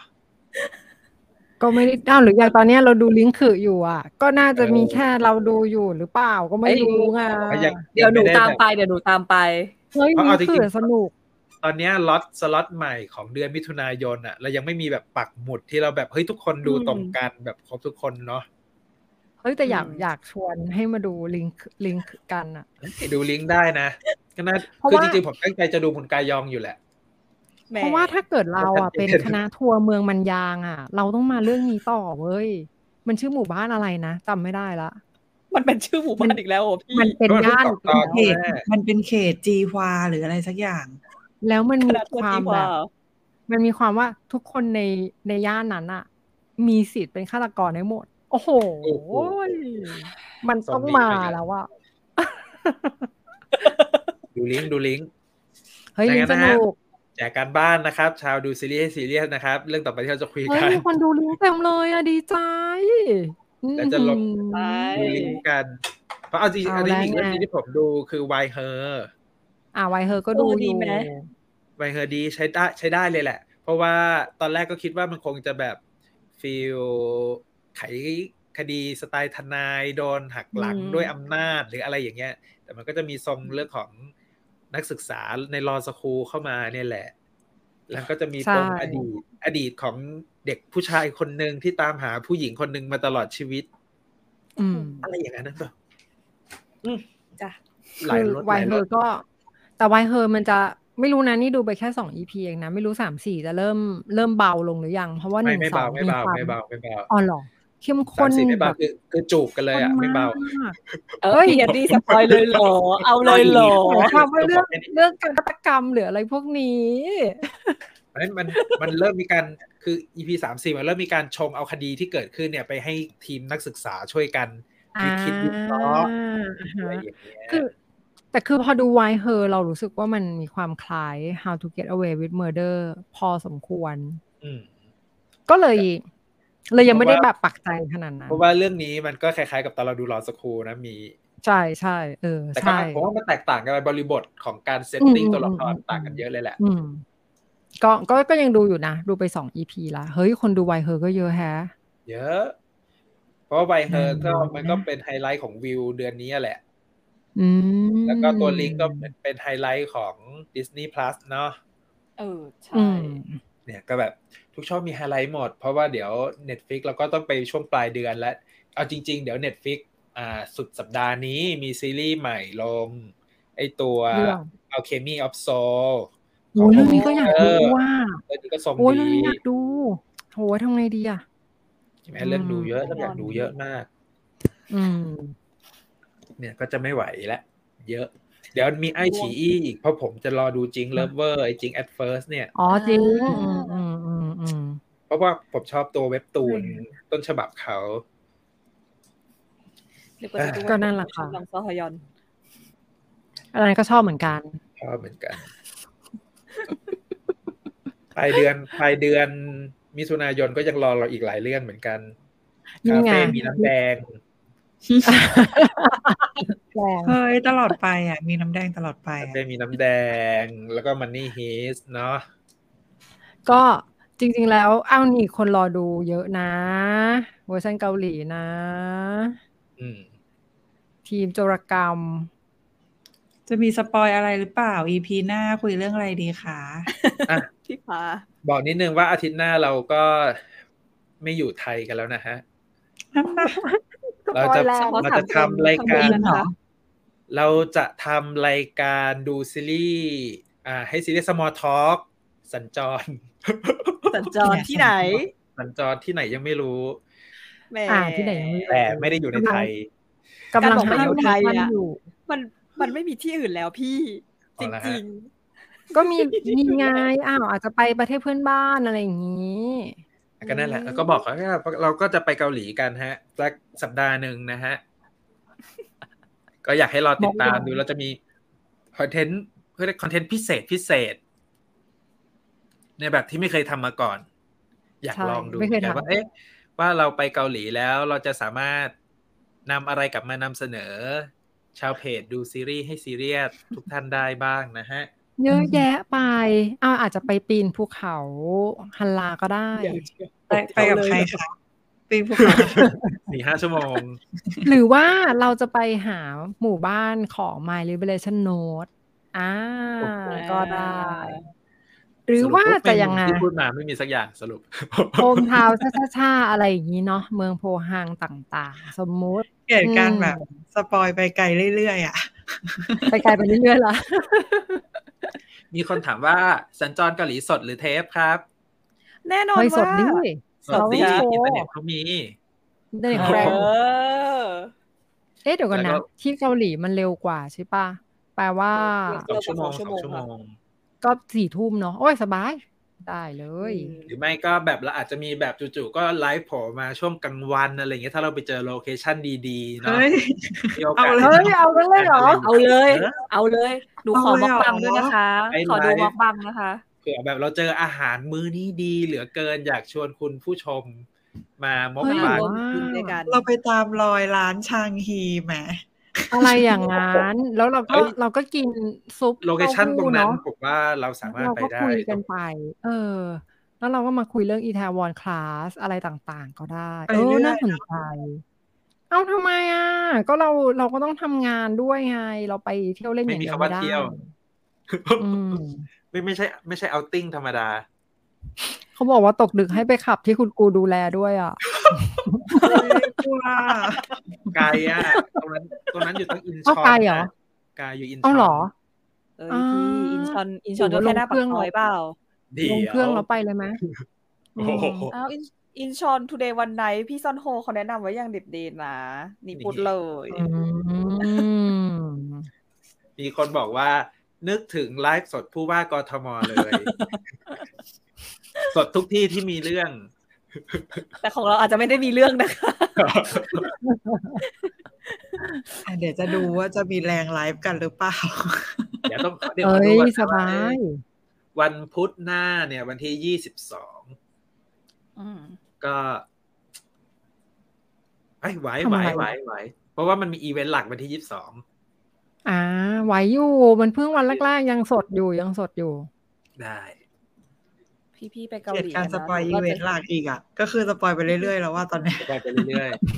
พี่พี่ไปเกาหลีอันนี้ก็กัคืนอเดี๋ยวหนูๆกลัวเวลาหนูจะอยู่รออรัอบนแอร์นัวักนแสดงเกาหลีนี้ไม่ครบสองชั่วโมเฮ้ยเราต้องเราต้องโหวตเสื้อหน่อยเลิงมาโหวตเอเลยอดีกว่าใช่เออใครที่จะใช่ได้เดี๋ยวรับรางวัลอ๋อคนที่เดี๋ยวนะมาไม่ทันเอ็ดดี้แบบย้อนอีกนิดนึงได้ไหมว่าเราจะมีการแจกเสื้อหนึ่งตัวเดี๋ยวนะมัน ต้องให้พาทำหรือเปล่านะ ต้องต้องใช้แอปอะไรป้าต้องใช้ Access Admin น่ะ มันทำอะไรมันสุ่มในอะไรคอมเมนต์ได้เหรอเดี๋ยวนะ ขอขอดูขอดูแป๊บนึงอืมก็มือมือใหอัม่นนี้นะคะตอนคือนี้จะประกาศผู้โชคดีแบบสดๆใช่ใช่เดี๋ยวปะเราเราจะส่งสุ่มผู้โชคดีเสื้อหนึ่งตัวสีดำตอนนี้เลยสีดำหนึ่งตัวดูซีรีส์ซีเรียสค่ะ เพราะว่าเหลือตัวเดียวแล้วไม่ใช่อะไรหมายถึงเรือตัวเดียวใช่ที่เพเป็นราะว่ามันเป็นเขาเรียกว่าเป็นล็อตตัวอย่าง เป็นม็อกเออขึ้นรถตัวอย่างใช่ เป็นสีดำไซส์ไซส์ L ค่ะ มันโอเวอร์ไซส์นิดนึงก็คือใส่สบายๆ เป็นแบบใส่ฮิปฮอปได้ชวมีบันนี่ต่างชอบการเป็นสายฮิปฮอปหาแอปพลิเคชันนิดนึงๆส่วนคนที่สั่งแล้วก็ เดี๋ยวพรุ่งนี้ปิดยอดเสร็จปุ๊บ ก็จะสั่งเสื้อเลยค่ะ พอเขาทำเสร็จปุ๊บ ก็จะส่งไปให้ที่บ้านเลย พร้อม อีจุกอีจิกเนาะน่ารักน่ารักใช่ต่างอ๋อดิฉันจะแพ็คให้อย่างดีค่ะ เผยตัวโรงงานนรกเฮ้ยไม่ ก็ทุกคนแบบว่าสนับสนุนไง เพราะว่ารายได้ที่เราอะไรนั้นหลังหักใช่ไหมเราจะเอาไปนำไปบริจาคด้วยไงคะ ตามแบบๆเออใช่ใช่ Hospital ก็ตาม Playlist รอย Hospital Playlist ไปอืมก็เหมือนทุกคนตั้งใจร่วมบุญอยากมาทำด้วยกัน นอกจากร่วมดูอืมซีรีส์ด้วยกันแล้วยังมาร่วมบุญด้วยกันอีก ต้องขอบคุณค่ะใช่ค่ะ ตอนนี้คุณเอ็ดดี้กำลังเอ่อวุ่นวายกับเทคโนโลยีอยู่เล็กน้อยนะคะอันนี้แล้วมันสามารถดึงชื่อคนขึ้นมาได้เลยเหรอคะพี่เอ็ดดี้หรือว่า คือด้วยความที่มันเป็นอ่าคอมเมนต์ในไม่ได้ไลฟ์อะคอมเมนต์ในไลอืฟ์มมันดึงขึ้นมาไม่ได้มันต้องแบบไลฟ์จบก่อนถึงจะแบบพิกอ๋อเกอร์ขึ้นมาได้อ๋อว่าหรือเดี๋ยวค่อยไปนี่โนการ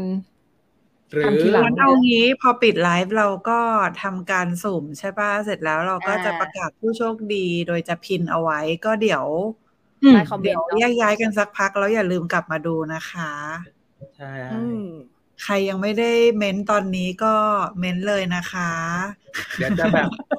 เลือกเสร็จแล้วเดี๋ยวจะโพสต์แล้วก็แบบแท็กไปเนาะให้รู้เอ๊ะเนื้เดี๋ยวอนะตัวอย่างนี้มันจะรวมคอมเมนต์ทั้ง Facebook และ YouTube หรือเปล่า เออ นั่นดินั่นดิหรือถ้าอย่างว่านั้นต้องนะแจกสองตัวช่องทางละตัว ไม่ไม่มีใครมีตัวเดียวมีตัวเดียว ใครที่อยู่ YouTube ตอนนี้ฮะ รีบมาคอมเมนต์ใน Facebook ครับ คุณยังมีเวลาครับผมเฮ้ยรีพี่บมาพี่บนมัน Facebook ตอนนี้มันมันดึงจากเฟซมันดึงจาก YouTube ไม่ได้เหรอ มันดูจาก YouTube ได้แต่เราเราจะสุ่มแบบ มันจะสุ่มยากมันจะสุ่มยายากกไงสองทางไงอ๋อแล้วแบบเอ้ยใคร ใครที่อยู่ YouTube ตอนนี้ฮะ รบกวนมาคอมเมนต์ใน Facebook เพื่อเป็นการทิ้งลายลักษณ์อักษรไว้หน่อยครับ ใช่ค่ะ อยากแจกอะฮะไม่ใช่อะไรหรอกฮะเอาอยากอยากให้มีอีกตัวเลยอะทำไงดีนี่ก็ก็อีกตัวอาจจะพัดต้องเอาพัดที่จะถอดใส่ให้ตอนนี้แล้วล่ะเลย เดียว ก็ถ้าให้ได้ก็ให้นะนี่มีคนมาทันทีฮะ มาจาก YouTube ค่ะนี่เก่งมากค่ะถูกต้องฮะถูกต้องฮะรีบมาค่ะ รีบมาค่ะ ประทับใจ มาค่ะ ตามมาแล้วค่ะขอทมมือกราบเลยค่ะตอนนี้ ขอบคุณจริงรวยฮะที่สุดเปิดในชีออนวิตแอร์วันนี้แล้วค่ะในแอร์วันนี้มอะพีเอดีจบนี้ต้องไปดูแล้วนะพีเอดีบอกไม่ให้พี่นอนเลยเหรอพีเอดีไม่ใช่อาจจะอะไรอยู่ในงานอยู่ในงโลไม่กเสร็จศาสตร์อยู่ยังไม่เสร็จงานยังไม่เสร็จอ๋อนึกว่าอยู่ในโลกศาสตร์ได้ด้ไม่เพราะว่าเวลาเวลาของพีเอดีเป็นเหมือนกับเสื้อไงล่ะ ไม่มีถูก ไม่มี เอาละฮะ เอาละฮะ คือมาสมฮะควรแก่เวลาแล้วแหละยูเดี๋ทูยวบไปมาแล้วลุ้นกันละกันเดี๋ยวเดี๋ยวจะเหลือแกปไทม์ไว้ให้อีกสักสิบนาทีเนาะเผื่อใครที่เพิ่งดู YouTube เออไลฟ์สดแล้วตามมาคอมเมนต์แล้วเราค่อยถูกกัน เอาเป็นว่าสี่ทุ่มสิบเราจะเริ่มสุ่ม อ่า ประเอมาอณโอนั้นเคโอเคโอเคได้แล้วก็รอติดตามฮะสำหรับกิฟต์อเวว่าใครจะได้เสื้อตัวนี้ไปนะฮะ เฮ้ย จริง ๆ ตอนเราไปเกาหลีอะเราก็ หาของมาฝากได้อีกเนาะได้เยอะแยะผมเนี่ย เชื่อป่ะ สิ่งที่ผมคิดในใจ ผมจะไปซื้อไอ้ตัวแพ็กเกจ 25 21 ที่มันเป็นบ็อกเซตอะ อุ้ยเผื่อบอกเผื่อบอกเผื่อบอกเกลียดกันเผลอบอกว่าเกิด acting อะ ไม่ได้เลย อยากไปซื้ออุ๊ยไอ้ตัวแพ็กเกจไอ้พวกซีรีส์พวกนี้นี่แหละติดไม้ติดมือกลับมา สักเออเรื่องละกล่องอะไรอย่างนี้พี่เออเอเรื่ดีองค่ะละกล่อง พี่เอดีค่ะถ้ายังไงพิมพ์บอกในกลุ่มเลยค่ะดีฝากซื้อค่ะไม่ต้องมาซื้อแจกฝากซื้อโอเคค่ะไปกันเถอะจ้ะวันนี้ขอบคุณทุกท่านที่อยู่ด้วยกันฮะเจอลากันท่าสัปเดียวดาห์กับหน้าอาควุรับบ๊ายแล้วบาครับยบ๊ายบายบ๊ายบายค่ะขอบคุณค่ะเอ้ยชิ้น